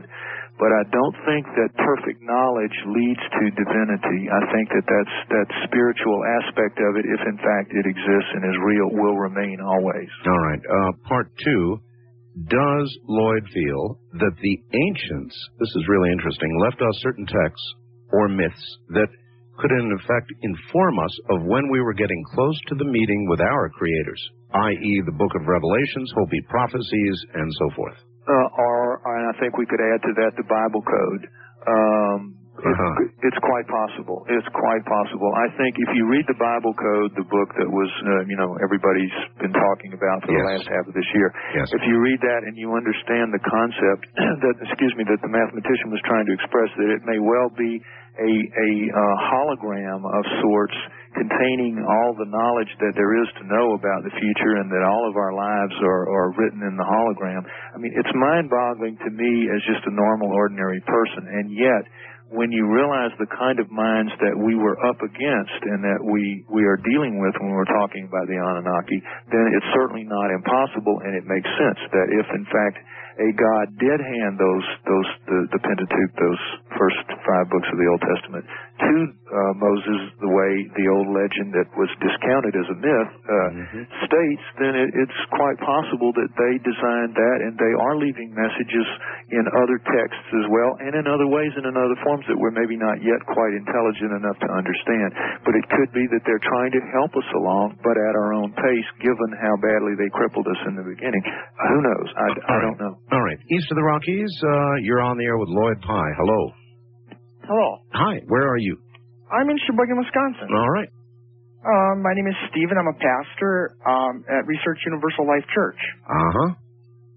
Um, I have two quick things I'd like to talk about. The first one's for you, Art, and it has to do with remote viewing that you discussed with a rebroadcast yesterday Yes. With uh, Major Ed Ames. Dames. D A M E S. Dames. Okay, Dames. I wasn't sure the way you put Okay. it together. Um, have you ever seen the video or movie called Official Denial? No. Okay, I'll give you a quick rundown on that. Well, I listen. It really I'll make it does. really quick. It's it's got to relate to what we're talking about now. Okay, maybe I can call on a different time for that. Please do. Yes. Okay, no problem. Um, talking about gods.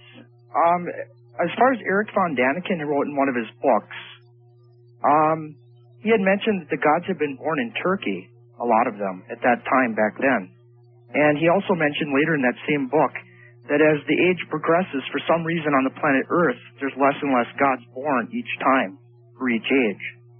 Um, another thing is too talking about omniscience or perfect knowledge, like the last caller said. Um, since we're in the age of information, I came up with the idea a few months ago that perhaps we'll reach a point where, because we're so tuned into the information around us, that we'll become omniscient. Um, like it says in Corinthians, that uh, we see through a glass darkly, but then we'll see face to face, and we shall be like him, the firstborn among many brethren. So that's basically what I Well, not say. with the what not with the present genetic limitations uh, based on what you said, correct, Lloyd? Right. I mean, I was waiting for the question. Uh, Yeah. he, he just apparently just made a statement, and, and if you're asking me to agree or disagree with with that statement, Disagree. Uh, no, I don't. I don't think that that's going to happen without some kind of outside intervention. Not certainly in the shape that we're in now. Now, if we design our own destiny and re, are able to redesign our own bodies. Then yes, maybe we will stop looking through the glass quite as darkly as we are now. But I think we're a long way from that.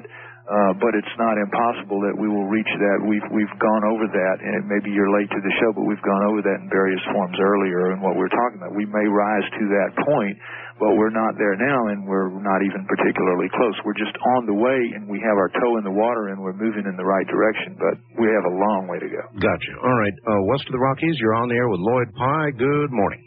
Good morning, Mr. Bill. Hi. Where are you? I'm in Hawaii. Hawaii. And All my name is James. Yes, James. Um, okay, I had a real quick question for you. Um, can I get your fax number real fast? Mine? Yeah. Um, sure. Um, it, three page maximum. Otherwise, it doesn't print out. Very important to know. Um, it's area code 702 702 727 727 8499. 8499. nine. And it's very important. Uh, my fax machine digests the number of pages, and if it's in ex- excess of three, including the uh, the cover, if you send one, what a waste cover pages are, um, it won't print it out. So hold it to three max. And if you want Yeah, I to, if you want to send me email, I, I'm meant to get this out. It's artbell at aol.com. A R T B E L L at aol dot com. Okay. Okay? Okay. Thank you. Yeah, I was asking because I have four ideas for free energy devices. That's fine. All right. Do you have a question for my guest? Yeah. Um, Mr. Pye. Um, the information about the Sumerians. Would I be able to look this up in a, a regular library? Yes, uh, the look for the work of uh, Samuel Kramer uh, as far as the translations. Is are we talking about the translations of the tablets, or do you want to see the tablets themselves? Well, I guess he would like to see. Uh, I, I would imagine both. He's not here. Both. Oh, okay. Well, if he wants to see uh, the translations, uh, Samuel Kramer did uh, as good, I think, and, and a lot of uh, Mr. Sitchin's work is based on his translations, although others worked in the field the same way. He's generally considered the man. As far as the tablets themselves, or the microfiche of them, they are in libraries all over the world, particularly, though, in England and Germany, because those were the guys that did the majority of the digging up of the cities of Sumer in the uh, late 1800s. Okay. Uh, first time caller line. You're on the air with Lloyd Pye. Good morning. Hey, Mr. Bell. Yes. I'm a little disappointed in you. Well, that happens all the time. Yeah, it's all right, though. Where are you? Um, I'm in Brooklyn. And what is your disappointment? Nah, it's really nothing. But since la- the last time uh, I spoke to you, guys with the uh, sunglasses have been following me. Well, hey, It's listen. Tommy Boy Malloy. Help me, Mr. Bell. Help me. Yeah, any anything for my guest, sir. They're coming to get me. What do I do? Anything for my guest, sir. Uh, no. Okay, see you later. Uh, wild card line. You're on the air with Lloyd Pye. Good morning. Uh, good morning from Los Angeles, listening to KABC. Yes, sir. Uh, I agree with Mr. Pye in some sense. There are life forms that are introduced in this world from, you know, outside sources such as diatoms in the uh, Mesozoic. But the one question I have for him, if these Anakis, or whatever you want to call them, are that, yeah, are that far ahead of us in technology, knowledge, and so on, if they were in search of gold, and this is this is a common uh, thread I find in um, extraterrestrials coming to the Earth to find something. If they're that far technologically ahead of us, why couldn't they transmute their own metals into gold without without coming to uh, another world? A very reasonable question. Actually, when I, when I speak, that's one of the two fundamentals about the gold question. Why didn't they transmute, and why did they have to dig it out? Well, uh, you have to dig it out because it's in ore, and there's nobody has, uh, that we know has found a better way to do it. As far as transmuting, that, to my knowledge, is still just a theory and has not been proved as a fact. And I, I am not going to sit in judgment of them. Maybe it is in fact impossible. Now, if it's if it is possible, then that's a very good argument. Why didn't they? Maybe they didn't know how to do it, or maybe in the end it is in fact impossible. I don't know. Uh, all I can tell you is what the Sumerians said. The evidence is all around us that they were here. I think not only in our the evidence in our bodies in our genes, but the evidence of the megaliths that stand around the world, which we haven't mentioned yet, which are clearly their fingerprints or their footprints or whatever you want to call it, that they were in fact here and they did create those edifices. So we have to go with basically what we're told. We're told they were here. We're told they had to come for gold. And to, until somebody actually transmutes something into gold, I'm going to believe that they knew more about it than I do. Are you willing to allow for the fact that your basic theory regarding how we got here is correct, but that the details w- with regard to the Sumerians and uh, the 12th planet and Sitchin's work and all the rest of it could be wrong? In other words, there could be another answer which wraps into your basic theory. It, that's always possible. Now, as far as the sequencing, excuse me, sequencing and the details, as you may know if you've read both Sitchin and Alan Alford, there are some there is some debate between those two about the timing sequences, let's say, right, uh, and, and other and other things where they're not they're not quite sure. And I believe that we're only in the beginning phase. As far as I know, Zecharia Sitchin is first. Alan Alford is second, and I and he's recent. He's just last year, and I'm third in this line, moving the paradigm in a whole new direction. So I believe we're just getting started, and there are going to be obviously refinements as more and more people come into the field of ancient astronauts and begin to study this stuff the way that we have. We are going to find more and more scholars who get into it and say, ah, but this makes a little more sense, or this is a little more of a Sure. refinement. I think in general terms, though, I think in general terms that Zecharia Sitchin has it right. The Sumerians have it right. I don't think it's going to be very far off from that. All right, we're at, we're at the bottom uh, bottom of the or top of the hour Oh, rather, I'm and so sorry. we got a break here. Um, my guest is Lloyd Pye. I'm Art Bell, and this is Coast to Coast AM.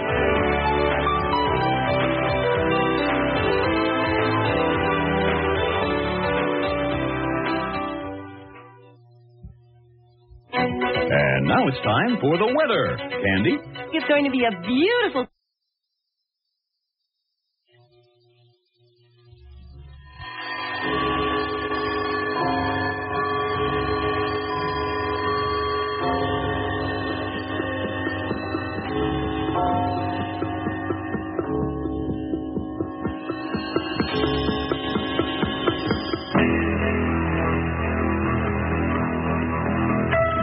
Talk with Art Bell from west of the Rockies, including Montana, Wyoming, Colorado, and New Mexico, dial 1 800 618 8255. That's 1 800 618 8255. Now again, here's Art.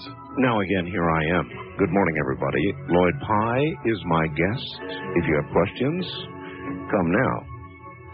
You know, I get private calls, and I got another one earlier today from somebody I know very well, and they will call me up and they'll ask Art, you know, I want to buy a Christmas present for so and so, and is what you say on the air really true about the Sangean ATS 909? And I always pause and I say, come on. Do you honestly think that I say things on the air that I don't mean? Particularly when I'm talking about the ATS 909. Is it the best? Yes. If you've got the money, you want to buy somebody a Christmas present, and you want to buy the best portable radio in the world for them? Yes, this is the one. There is simply no contest. Now, if of course if you don't have this kind of money, two fifty nine ninety five, it's down by the way, ten bucks. Then fine. There's other very good radios you can buy, including uh, some in the Sangean line. But if you want the best, there's no um, question about it. This is it. AM, FM, shortwave. Every bell and whistle you could possibly imagine. Memories beyond uh, anybody. Uh, 200 memories uh, pre-done with all the most popular shortwave stations, to give you an idea. Uh, RDS on FM, which gives you the call letters of the station or their logo, whatever. Exquisite sound quality. The size is just perfect for travel, selectivity, sensitivity, all the important things. Uh, sideband reception, upper and lower individual uh, filtering. There is not a radio that even comes close to the 909.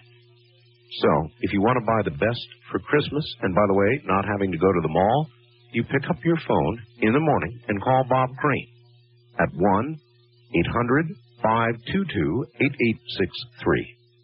It's that simple. 1 800 522 8863, the C. Crane Company. Alaska, Hawaii, or Canada, call area code 918 687 0404. Okay, uh, back to Lloyd Pye. Here he is once again. You're doing very well, having hung in there now. This would be your fourth hour, Lloyd. Well, I'm glad to be here. I'm just gr- grateful for the opportunity to to, to talk about these things. I think that uh, they should be more widely disseminated, and I, I really appreciate that you have a show that allows those of us who are into this to uh, to have an opportunity. I do. Uh, first time caller line, you're on the air with Lloyd Pye. Hello.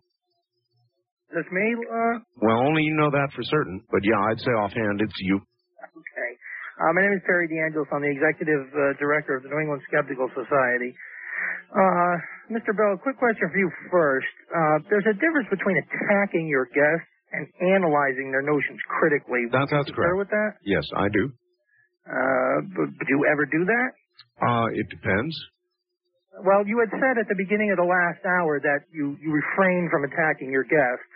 I, I yeah, I refrain. On, uh, in other words, as a method of interview, I refrain from attacking my guests. Generally, that is absolutely correct, and I try and help them tell their story.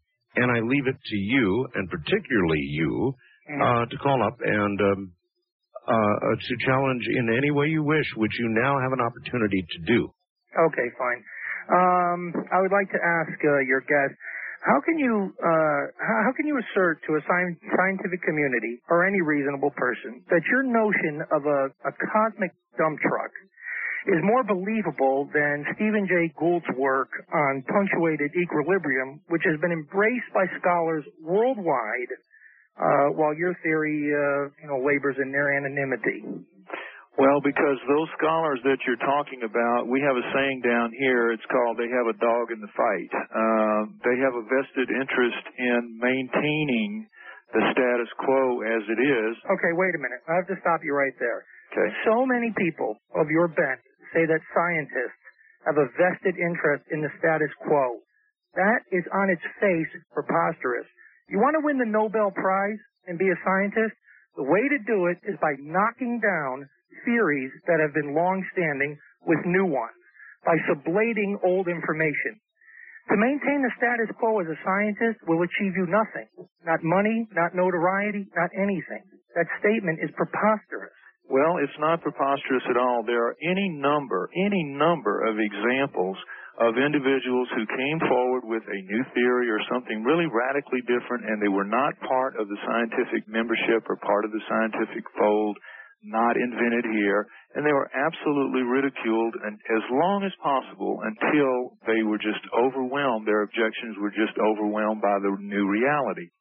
There's an example, I have several examples of it in my book uh, Wegener's plate tectonic theory being just one of them, but it, it really goes on and on. And actually, sir, your statement is equally preposterous. There are any, that? again any number of examples of theories that have been put forth by somebody that wasn't scientifically credible, understand. And then it just will not be accepted by you guys until you don't get rolled over by it. Perhaps you don't understand how science works. When you propose a theory, a, a hypothesis, it is the job or the duty of the scientific community, of other scientists, to critically analyze, critique, and literally tear apart your work looking for the holes in your theories, looking for the flaws. And it is only after that very rigorous process, if your theories are still standing, that they are then accepted as most probably true. You understand that? Yes, I do, but I also understand that Okay, now, now, hold it, hold it, hold it, hold it, hold it, sir. Let him ad- re- address that. I'm giving you your chance. Every, every, uh, this is what I know, that every establishment, particularly the scientific establishment, but every establishment, I'm not picking on them in general, government, uh, the local um, poker club, every, every establishment is in business to do fundamentally two things. Keep things the way they are as much as possible, i.e. maintain the status quo, and avoid culpability for error, which is avoid having to say, we made a mistake. And nobody likes to admit that less probably than the scientific community. All right, Lloyd, Lloyd, made a ho- mistake. Lloyd, hold on a sec. Sure. Caller, uh, let me point out to you the following, and that is that uh, a great deal of science in this country is funded with federal dollars, with grants, private or federal. And it certainly is true that if you propose to study something that is not uh, conventionally accepted as part of a current paradigm, your chances of getting that money are slim and none. Don't you realize, Mr. Bell, that in order to get those funds, to get those grants, you have to uh, make your proposal. You have to present a scholarly paper, uh, paper to the people whose job it is to make these decisions. If your paper cannot substantiate the need for your research, then we have to make the decision realizing that we have limited resources and can only fund so much research. We have to uh, fund those things that have uh, a likelihood or have scholarship in their proposal. Oh no, I, I fully understand what you're saying, but uh, par- paradigms indeed are propped up. Mm, Well, Exact- sure. I mean, uh, scientific theories that have withstood past rigor uh, do stand up. The history Uh, of science is nothing but one long theory of, I mean, one long series rather of corrected mistakes. That's What- what really is all that? science is. One long series of corrected mistakes. But And all I'm saying is it's time to correct another series of mistakes that I feel are out there. Now, you obviously feel differently. You're entitled to your opinion. Yes, But but I believe that I'm your marshaling enough evidence to indicate that there are some serious flaws in the current paradigm, and I'm trying to call attention to that, and this is my way of doing it. And if you, have, yes, you caller, if you people- caller, caller, if you have specifics that you would like to attack, why don't you do that? I, I, I, I'll, I'm not a scientist and I don't have scholarship in this area. I've only read uh, Mr. Gould's work. I've read their paper on punctuated equilibrium. Uh, there are others in my organization that do. I don't. But nonetheless, Mr. Bell, the um, attack on science in general and having a skeptical philosophy um, is in its nature a very helpful and uh, very positive thing because it gives you the filters with which to hear all of these notions, including your guests, and be able to uh, put them in their proper perspective uh, in your life. All right. Well, uh, very good. I thank you for the call, and uh, it's too bad we could not get down to specifics. But if you have any of your friends who can, have them call. Um, that's what we're here for. Wildcard line, you're on the air with Lloyd Pye. Hello. Yes, good morning. Good morning. Uh, this is Paul in Philadelphia. Hello, Mr. Pye. Hello, how are you? It's Paul, Pretty did you good. say?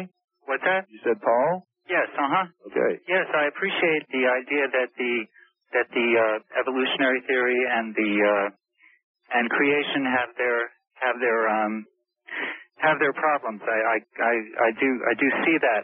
The, the the problem I have with the with the Sumerian picture is uh, that I have no reason to assume that, that if there were Anunnaki, which I don't know for myself, but if I assume that there were, I have no reason to know that they were telling the truth to the Sumerians. Well, you're right. They're, they certainly didn't have lie detectors strapped to themselves, but we, would, we have to ask ourselves, why would they lie? They well, were so superior. of a lot of what, reasons. what would the advantage be to them? Well, let- if you're if you're an alien and you come to this planet and uh, and you want to create an oppressive or, or confusing atmosphere for the people, or or or you, you know you you say, look, I have a lot of power. You know, I, I'm an alien, and uh, look, we we created you, and uh, we're here for the gold, and you do this for us, and that sort of thing. So so I really I tend to disagree with your theory on. Uh, Well, let's or metaphysical Paul, if you will, for a that? minute, let's on. go back and look at one of the factual matters that we discussed earlier, and, and maybe you didn't hear it. Yes. What the what the Anunnaki told the Sumerians is, we made you, we made you around 200 to 250 thousand years ago, and we made you in southern Africa to dig our gold. And Right. our geneticists in the late 1980s discovered that, in fact, our genes, which are absolutely inviolable, say that we were, in fact, created around 200 to 250,000 Right. years ago Right. in southern Africa. So I take that as evidence that they were telling the No, truth, at least in that instance, and that's the one that counts. Well, no, it isn't because because the fundamental to your theory is this thing about how we were made as slaves to dig the gold, and that's where I have the problem. The fundamentals of my theory are that we are a genetically engineered species. Why they did it is not as important as the fact that they did it, and I think the evidence is fairly overwhelming that they did do it. Well, I, Leave I, their I- reasons out of I- it if that's not if that's a problem for you. Well, well, I, I I would rather believe that we're free spiritual beings, just as free as any as any uh, any any planetary race or any alien.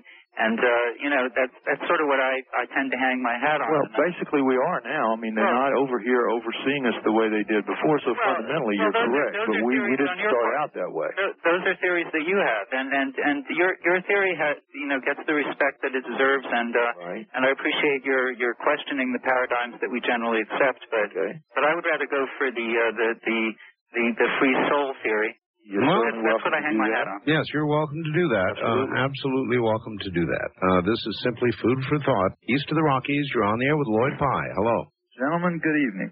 Good evening. I uh, I have three very strong points. Um, All right, where are you? I am in Dallas, Texas. Three strong points from Dallas. All right, fire away. Okay. Number one, we'll start a couple years ago. Uh, try about four, four, four and a half million years. Um, you said there's no way um, we could have originated from molten lava.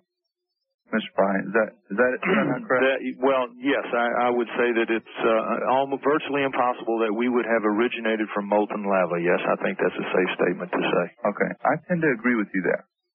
Um, but my theory lies uh, in that Mars has recently been uh, found to, to have have had living organisms.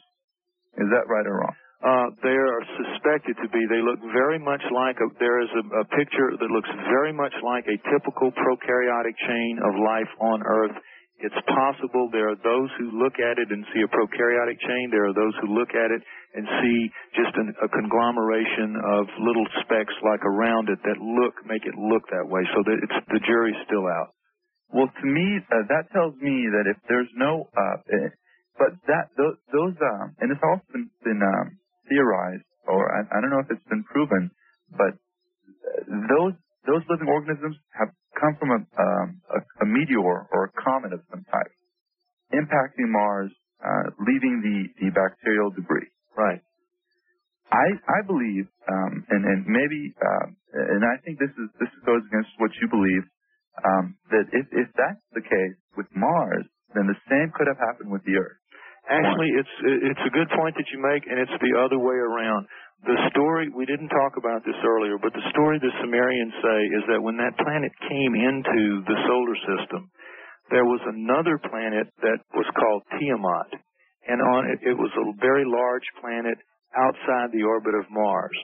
And on its second pass through, when both were still fairly plasmid bodies, but the Nibiru planet was older and therefore more stable, there was a head-on collision, literally a head-on collision, with Tiamat going clockwise, counterclockwise, and Nibiru going clockwise, and the Nibiru blasted Tiamat in half, tore it apart, creating in the process the comets, the asteroid belt, all this is related in the Sumerian epic of creation called Enuma Elish. But they, they create, they solve, in that process, five of the great current mysteries of astronomy are solved by the Enuma Elish. Comets and the asteroid belt being two of them. But in that process, a third one was, they say that in the collision, in the mingling of their waters, Nibiru passed life to Tiamat. So Nibiru was the, the container of life that inexplicably passed it to Earth, to what was going to become Earth, which was the, rem- the remnant of Tiamat at four billion years ago, just when we did in fact uh, get our first life form, the two prokaryotes that we talked about early in the program that you might not have heard. So in fact, what happened was in the collision, that water containing the life sprayed out all over the place, and it, sp- it could very easily have sprayed to Mars. And so, if in fact those are prokaryotic chains in the meteorite, which is literally how they look. To my eye, that's how they look. They look like a pro- prokaryotic chain. Then those prokaryotes would have come in the same collision that put life on what became Earth, which was the remnant of Tiamat. It's very fascinating. Their whole story of the creation of the solar system. Okay, Lloyd, I, I'm going to stop you for a second and tell my audience that there is, if uh, you will go to my website, a link to Lloyd's. It is kind of a, a website in transition right at the moment. Putting it together. Now, there are going to be a lot of people who are going to want to comment to you, uh, Lloyd, no question about it, on what you had to say tonight. You have an email address. Yes, I have an email address uh, uh, for for that. It's lloydpye at lloydpye.com, lloydpye at lloydpye.com, and I have, of course, a personal email as well for, for friends. But for those who want to comment about this, I think the lloydpye at lloydpye.com would, would be best. All right. Uh, west of the Rockies, you're on the air with Lloyd Pye on Coast to Coast AM. Yes, hello, Mr. Bell, and hello, Mr. Pye. Um, I have a quick, uh, actually two uh, questions. One is regarding Tiamat. Uh, if you are familiar with the size of the dinosaurs which used to live on this planet, they were roughly around 130 tons uh, for the largest one. Presently, the largest elephant can be about 8 to 10 tons. Uh, is there any possibility that uh, the dinosaurs perhaps lived on this planet Tiamat and therefore explaining why their size was so great compared to anything which can live on the planet today? Well, that's an original question. I've never heard it asked before, and I've really never given it much thought. My first thought is I don't I don't think so. It's certainly not impossible. There's nothing in the Sumerian tablets that I'm aware of that would indicate any transplanting like that uh, of that nature. So while it's a possibility, I can't I can't say for sure, and I have no factual basis to give you an answer to that. Right, just a quick physics. Uh, the larger the planet, the more it can condense the atomic structure, therefore allowing the animals to be larger. Not Um, impossible. I, like I say, I just don't have any facts to give you there. Great. And the second one is regarding our moon, which the Sumerians called Kingu, um, saying that they basically placed it into its orbit.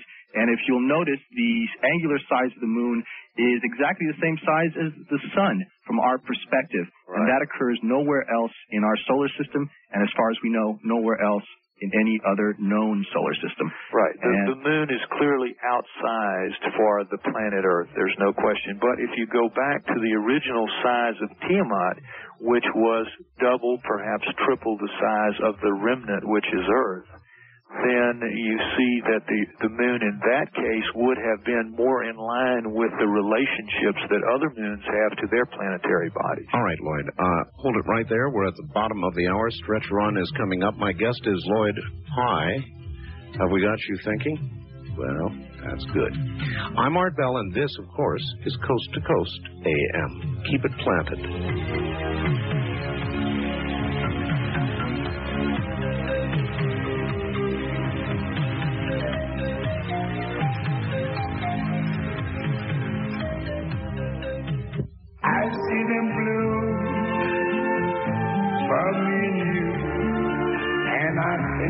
Myself,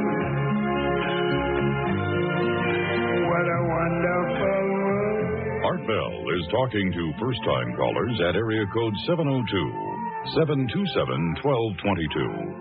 That's area code 702 727 1222. This is Coast to Coast AM with Art Bell from the Kingdom of Nye. Now again, here's Art. Once again, here I am. Good morning, everybody. It is a wonderful world, isn't it? If you own a PC, get ready to spend $99 because you're going to sure want the snappy video snapshot from Play Inc. It is an incredible new device that grabs pictures from any video source, camcorder, VCR, TV, doesn't matter.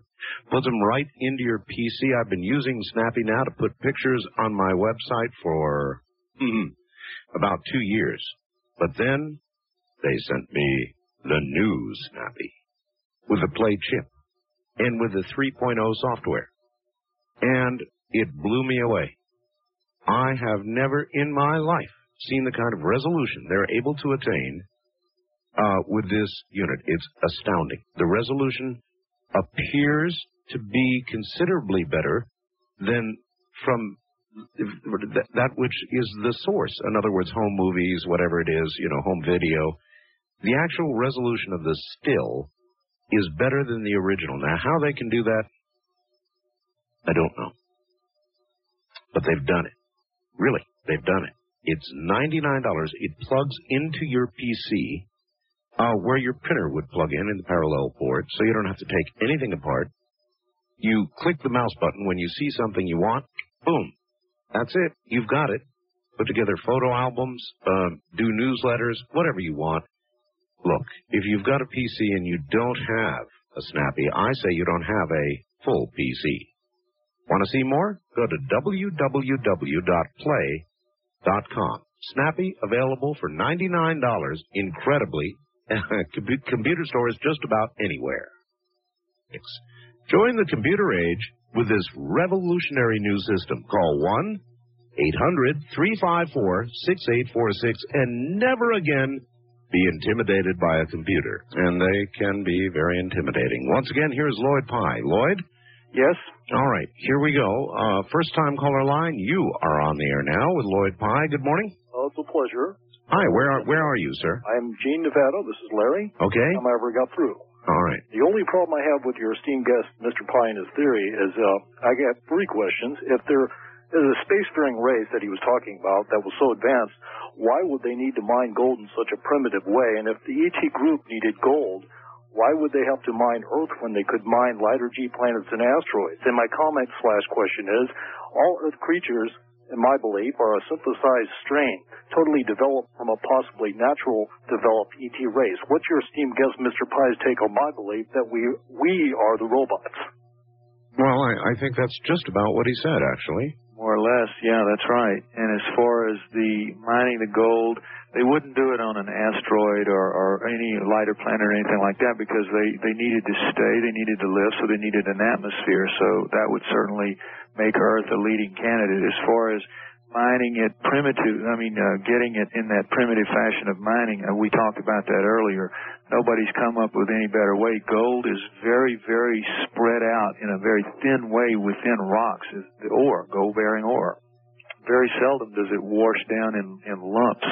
It's, it flecks at most even when you placer mine it. So it's hard to get to, but the the mining of ore, you just have to go out, dig out a big bunch of rocks. You have to ship them somewhere. You have to smelt them. You have to process them to get the gold out.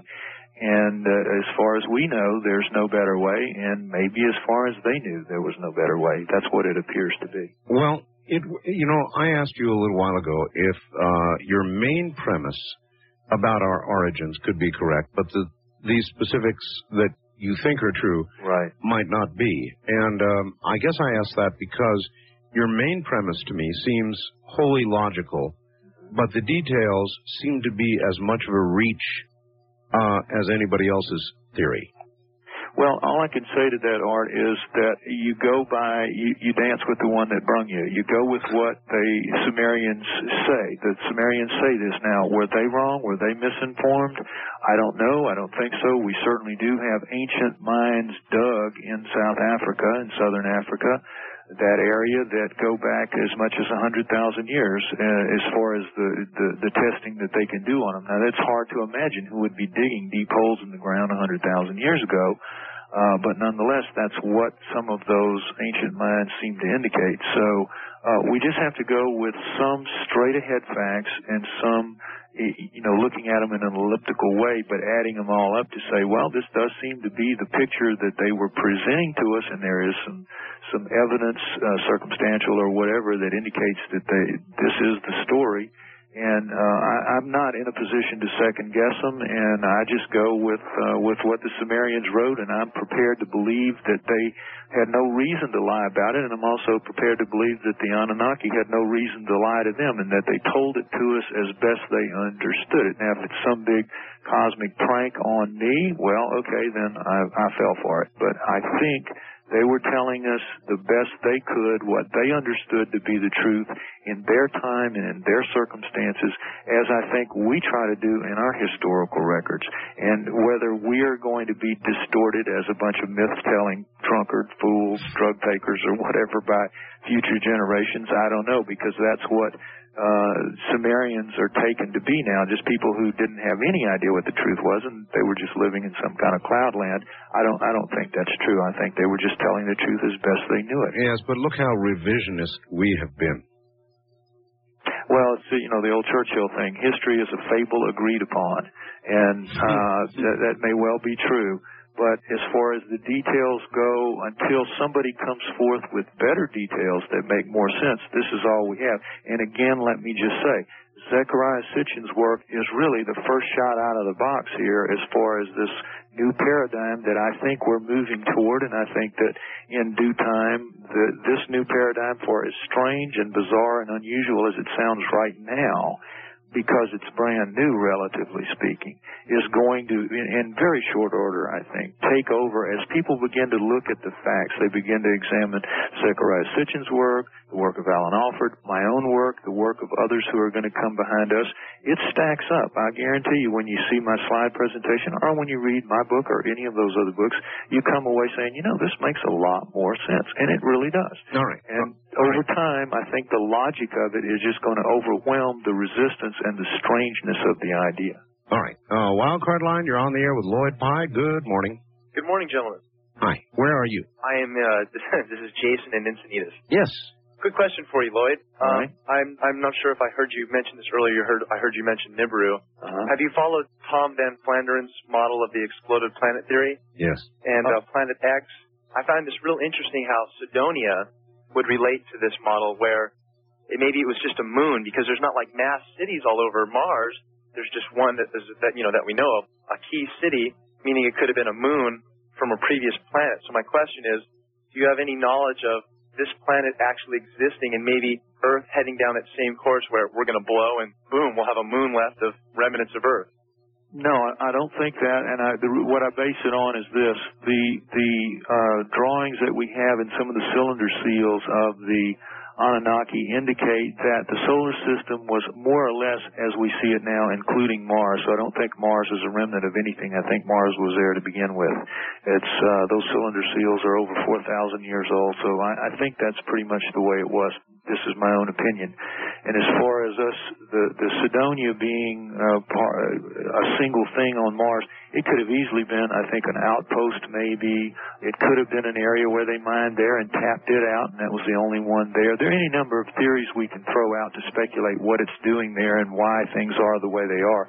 I try, I don't talk about that in my book. I try as best I can to stick with the facts as I understand them and, and facts that I know and can back up. And I can't really back that up, although I'm very fascinated with uh, Richard Hoagland's work about Mars, and I, I certainly will be a, a listener when he's on on Friday. But uh, I, I, I can't. I wish I could be more specific and more factual and more knowledgeable about this, but I'm just not. Okay. All right. Uh, east of the Rockies, you're on the air with Lloyd Pye. Good morning. Good morning. Yes, sir. Where are you? I am 80 miles east of DFW. Uh, Dallas, Fort Worth. That's correct, sir. Okay. I, I, Mr. Pye, I, I wanted to uh, congratulate you and uh, say that I uh, really have enjoyed your program, and it's the first time I've heard what you're saying since 1955. Oh, really? My world history teacher, uh, Louise, who's passed away about 10 years, told me the same thing that you're telling me tonight in 1955. Well, I'm impressed. And I want to know where she got the news. she was one of the most astute history teachers I have ever met in my life. She brought my grade averages up from D's and E's to A's and B's. In the She probably just studied the Sumerians, frankly. I mean, No, the she was material's always very astute on the Sumerians. Right. Very the material's always been there.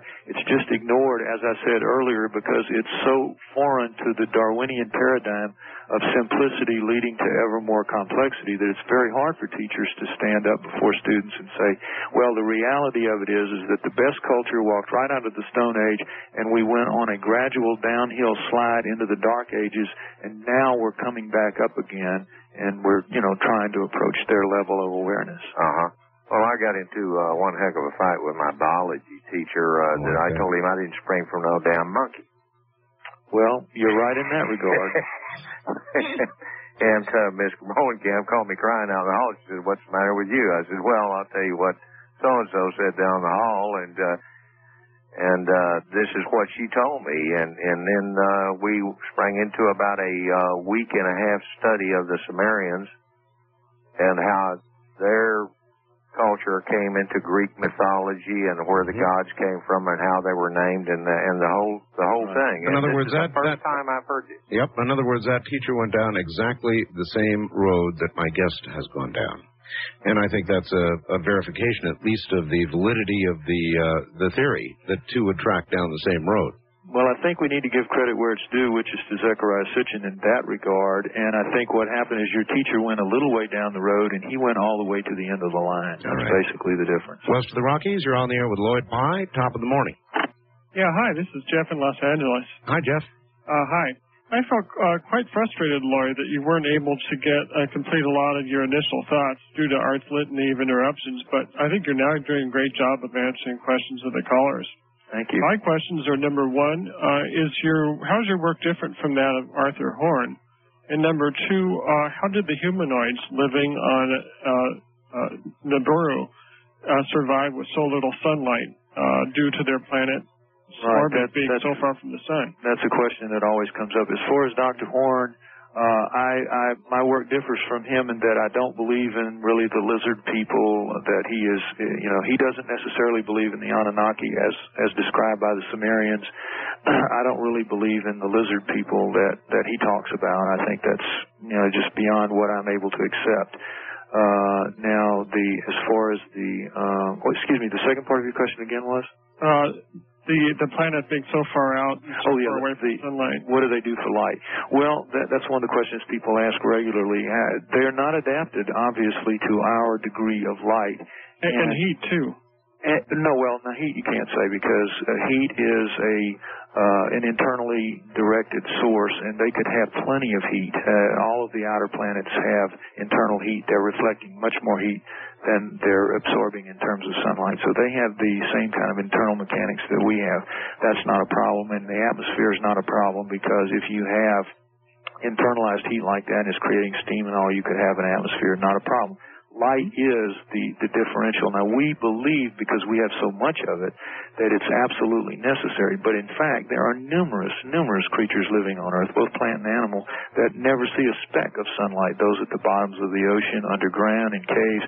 So it's really not as necessary as we think, but an answer, a plausible answer is that perhaps, although there's no evidence for this in the, te- in the text, but perhaps while they were here, they simply did everything that they would normally do at night and they avoided the sun. And if that's the case, then they would have had no problem. They would have had approximately the same amount of light they would be dealing with where they are and what they would be physiologically adapted to.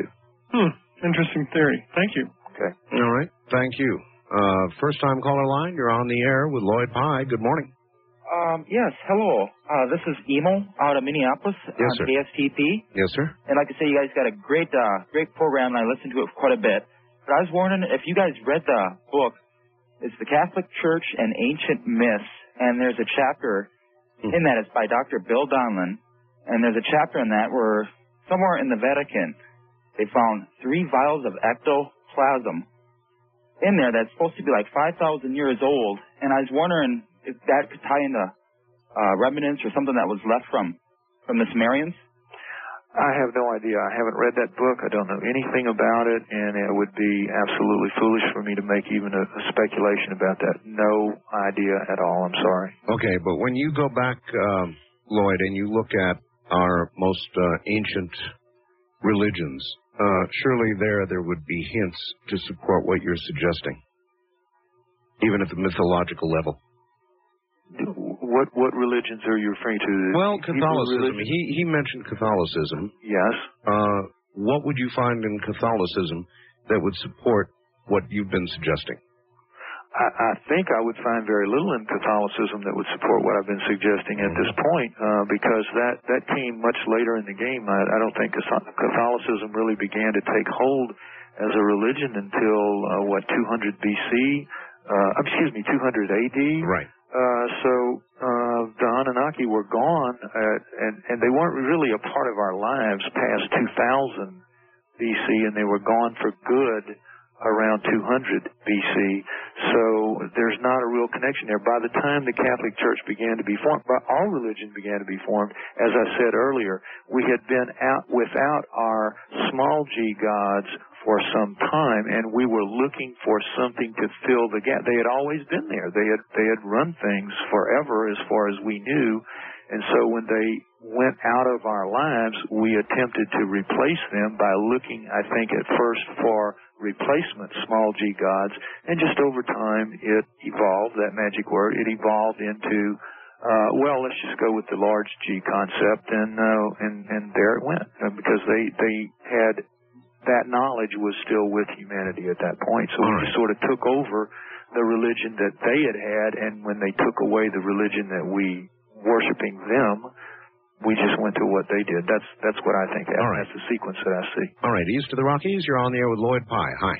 Hi, this is Tom in Columbia, Missouri. Hi, Tom. And uh, uh, I just want to say real quick uh, before I attack your guest that uh, to me the Center for Scientific Study of Investigation of the Paranormal is a misnomer for uh, unscientific and biased uh, investigation or attempts to debunk um, stuff. But uh, anyway, to get to this subject, um, I think there's plenty of evidence for um, gradualism, and I put a few examples in the facts I sent earlier tonight. Uh, there's all kinds of systems like nervous systems and visual systems and segmentation and uh, things that indicate uh, gradualism. Um, but um, and there's all kinds of theories like uh, information theories and uh, chaos theories that indicate that uh, punctuated equilibrium can occur. And just one example is that uh, with uh, entropy, that um, we're finding that systems that uh, are uh, in open systems that are thermodynamically that uh, they will spontaneously uh, produce more complexity to try and increase the amount of entropy.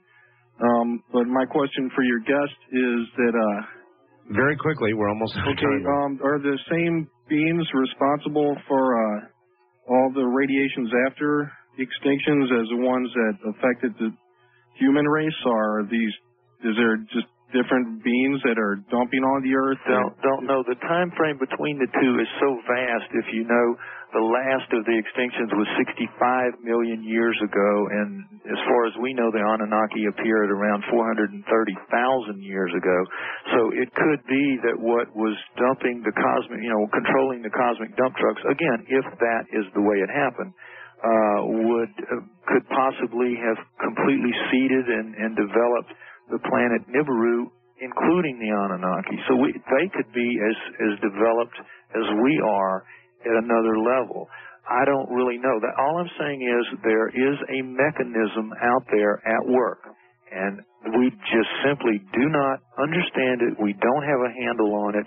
And with with people standing up there saying that we do, I think it's wrong. I don't believe that, that Darwinism or gradualism or, or anything else that's part of the establishment at this moment will in time pan out to be even remotely correct. I All right, Lloyd, we are totally out of time here. Okay. Uh, so let, in fact, we really only have time to give out the 800 number for your book, which is which is one. If you anybody interested, it's one eight hundred four four four two five two four. It will not be in bookstores till the middle of next year, if then. So that's the only way to get it now. One eight hundred four four four two five two four. It's twenty dollars, four dollars shipping and handling. All right, my friend. Well, I hope that you feel as though you've had a chance to say what you wanted to say. Absolutely. Listen, you, you've been more than gracious. You've given me more than my say. I, I appreciate it very much.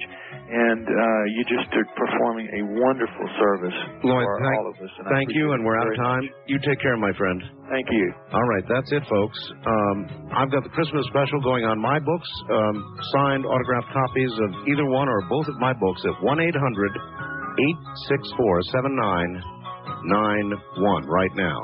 From the high desert, good night.